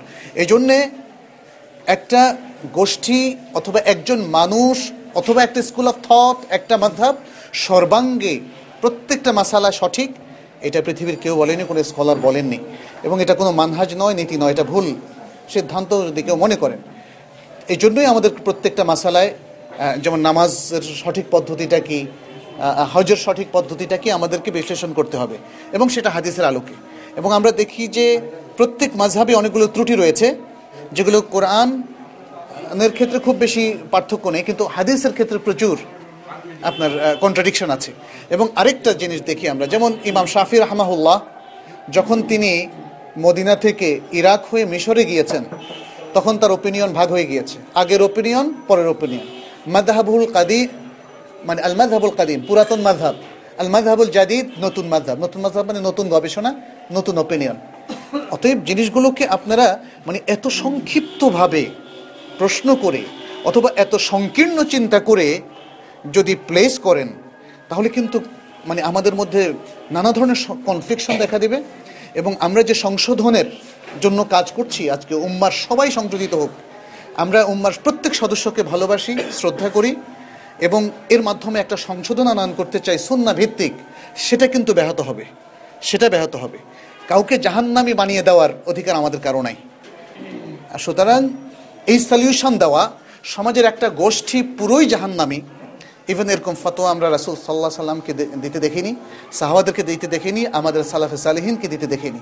অতএব আমি মোহতারাম মানে এনামুল ভাইকে ধন্যবাদ জানাই, যিনি বলেছেন যে এই ধরনের প্রশ্ন আমরা এই জন্য এন্টারটেন করি না এবং এই ধরনের প্রশ্নটা, এটা খুব সুন্দর প্রশ্ন নয়। মনটাকে আমাদের ব্রড করা উচিত, সংশোধনটাকে আমাদের সামনে রাখা উচিত এবং সুন্নাকে আমাদের সবচেয়ে বেশি প্রায়োরিটি দেওয়া উচিত। জি। আমরা ইনশাল্লাহ এখানে আজান হবে এবং সালাত সে জামাতে হবে। তথাপি কেউ মসজিদে যেতে চাইলে যেতে পারেন। দুইটা মসজিদ আছে পাশাপাশি। কাবাঘরের ভেতরে কি আছে? কাবাঘরের ভিতরে সালাত আদায় করা জায়েজ? ভিতরে কিছু নেই ফাঁকা। এবং ঘরের ভিতরে সালাত আদায় করা জায়েজ? আপনি ইচ্ছা করলে করতে পারেন। পারেন না? জি জি। যারা গিয়েছেন তারা জানেন তারা পারেন ওই যে পেছনের কাবাগরের একটা অংশ তো আসলে ভেতরে ইনক্লুডেড না। জি হাতিমে কাবা বা যেটাকে হিজর ইসমাইল বলা হয়। চুল ঘাড় পর্যন্ত লম্বা করার পর কাটা এটা কি রাসুল সাল্লাহ সাল্লামের সুন্না হ্যাঁ রাসুল সাল্লাহ সাল্লাম যতটুকু মানে মেয়েদের মতো তো রাখা যাবে না। ঘাট থেকে যদি সেটা পিঠ পর্যন্ত চলে যায় তাহলে তো সুন্নাত তার সেখানে ব্যাহত হবে। অতএব কাঁধ পর্যন্ত হ্যাঁ সেটা অ্যাটবেস্ট কাঁধ পর্যন্ত হবে। কিন্তু কাঁধ কাঁধের বাইরে যাবে। না। রাসুল আচ্ছা হজের এক মাসে হজের মাস একের অধিক কিন্তু হজ শুধু জেলহজ মাসে। তাহলে অন্যান্য মাসকে হজের মাস বলা হয় কেন? এটাকে আশহুরুল হজ বলা হয়। আশহুরুল হজ কিন্তু শাওয়াল থেকে শুরু হয়। শাওয়াল জিলকাদ জিলহজ। এই তিন মাস হচ্ছে আশহুরুল হজ। তার মধ্যে দুটো মাস হচ্ছে হারাম মাস। হজের মাসগুলোর মধ্যে তিনটা মাসের, তিনটা মাস হলো হজের মাস আর দুটো মাস হলো হারাম মাস। মহরম মাস কিন্তু আবার আশুরুল হজ না। কিন্তু সেটা আবার হারাম মাসের মধ্যে গণ্য। আচ্ছা হারাম মাস কে সিদ্ধান্ত দিয়েছে? হজের মাস কে সিদ্ধান্ত দিয়েছে? এটা ওহির মাধ্যমে হয়েছে। এখানে কারও ব্যক্তিগত চয়েস বা বা মুজতাহিদদের ইজতেহাদ, গবেষণা মাধ্যমে এটা নির্ধারণ হয়নি। অতএব কেন বলা হয়, কেন হারাম মাসের মধ্যে ইনক্লুডেড হলো? এই প্রশ্নটা খুব বেশি সিগনিফিক্যান্ট না আমাদের জন্য। কারণ শরীয়ত বলেছে এই তিন মাস শাওয়াল জিলকাত জিলহাজ হচ্ছে হজের মাস। আর বলেছে জিলকাত জিলহাজ মহারম এবং রজব হচ্ছে হারাম মাস অতএব এই জন্যই সেটা হারাম মাস। ব্যাপার বলতে যে হজের জমরাটা তামাত্তর এটাই তিন মাসের যে কোনো মাসে করা যায় একদম। হজের উমরাটা? হ্যাঁ এটা এটা ও আচ্ছা আচ্ছা। আর যদি কেউ বলেন যে হজের মাসের মধ্যে মানে সেটা তো বোঝা যাচ্ছে না হ্যাঁ, এখানে। মানে হজের এই কাজটা করা যায় আর কি। মানে ওমরাটা এই মাসের তিন মাসের শুরুতেই আপনি করতে পারেন। করতে পারেন হ্যাঁ। এবং তারপরে ওই পর্যন্ত হজ বিলম্বিত আপনি হালাল ভাবে চলতে পারেন। তামাত্তর তামাত্তর হিসাবে গণ্য একটা বড় সিগনিফিকেন্স আছে। জি জি। হজের মাসে হজ করতে গিয়ে একের অধিক উমরা করে এটা কি জায়েজ? একের অধিক উমরা করাটা এটা সফরের সাথে সংশ্লিষ্ট। এক সফরে একটা উমরা। এক সফর যদি আপনি হজের মাসগুলোর মধ্যে একাধিক সফর আহ, করেন তাহলে একাধিক উমরা করতে পারবেন। কিন্তু এক সফরে একটার অধিক উমরা করার সহি কোনো দলিল আমরা সাহাবাই কেরাম এবং রাসুল্লাহ সাল্লাহ সাল্লামের কাছ থেকে পাই না। অতএব সেটাই ইবনে তাইমিয়া রহমাহুল্লাহ বলেছেন যে সেটা না করে কেউ যদি মক্কা অবস্থান করে তাহলে সে তফ করতে পারে। তবে তফের ক্ষেত্রে একটা লিমিট আছে। কিছু লোক দেখলাম যে একদিনে দশটা তফ করে। মানে এটা হচ্ছে কি? অস্থির মানসিকতার পরিচয় কিন্তু। ভালো কাজ করছেন, কিন্তু ভালো কাজ তিনি তাফাক্কুর করতে পারেন। তিনি তার জীবনের ভুলগুলো চিন্তা করতে পারেন, তিনি তেলাওয়াত করতে পারেন, তিনি তেলাওয়াত করে শরিয়তের স্পিরিটটা মাকাসেটটা তিনি হৃদয়ঙ্গম করতে পারেন, তিনি ফার্দার তার দিনই জীবনের একজন একটা প্ল্যান করতে পারেন, তার লাইফ স্টাইল কীভাবে পাল্টাতে পারবেন, ইত্যাদি তিনি ভাবতে পারেন। বিশেষ করে আমরা তো এমন এক জীবনের সাথে ইনভলভ আমরা চাই না এমন অনেক কিছু আমাদের দ্বারা হয়ে যাচ্ছে, অনেক হারামের সাথে ট্রানজেকশন হয়ে যাচ্ছে, রিবার সাথে ট্রানজেকশন হয়ে যাচ্ছে, সেগুলো থেকে অনেক কিছু করার আছে। যত ভালো কিছু চিন্তা আপনি মক্কায় করবেন, সব পাবেন। কিন্তু একটাকে এত হাইলাইট করা এই জন্য আমরা দেখেন ইভেন রসুল্লাহ সাল্লাহ সাল্লাম কয়টা তফ করেছিলেন? সেখানে প্রচুর তফ করেছেন সাহাবার, এটা আমরা পাই না। অতএব অতএব সব কিছুর মধ্যে একতসাদ আরবিতে বলা হয় একতসাদ পরিমিত। পরিমিত কাজ করবেন, পরিমিত ইবাদত করবেন, পরিমিত চিন্তা করবেন, পরিমিত জাতির সংশোধনের জন্য নিজের পরিবারের সংশোধনের জন্য ভাববেন। শুধু ছোটোখাটো দু একটা নফলের মধ্যে নিজেকে মানে ব্যস্ত রেখে জাতিকে পরিবর্তনের বড় চিন্তা থেকে নিজেদেরকে আমরা বিরত রাখছি। তা আল্লাহ তালা আমাদের সবাইকে তফিক দান করুন। আমিন। ওসল্লাহ সাল্লাম আলা নবীনা মোহাম্মদ ওয়ালা আলিহি ও আসহাবি আজমাইন। সুরহানাক আল্লাহ আবহামদিক আশাদু আল্লাহ ইলাহ ইল্লা আনতা আস্তাগফিরুকা ওয়া আতুবু ইলাইক। তো আজান দেন কেউ? খ্রিস্টানদের একটা প্রচারণা আছে না করে যে ভিতরে ছবি আছে কাবা শরীফের এইসবের প্রচারণা খুবই মানে সাংঘাতিক।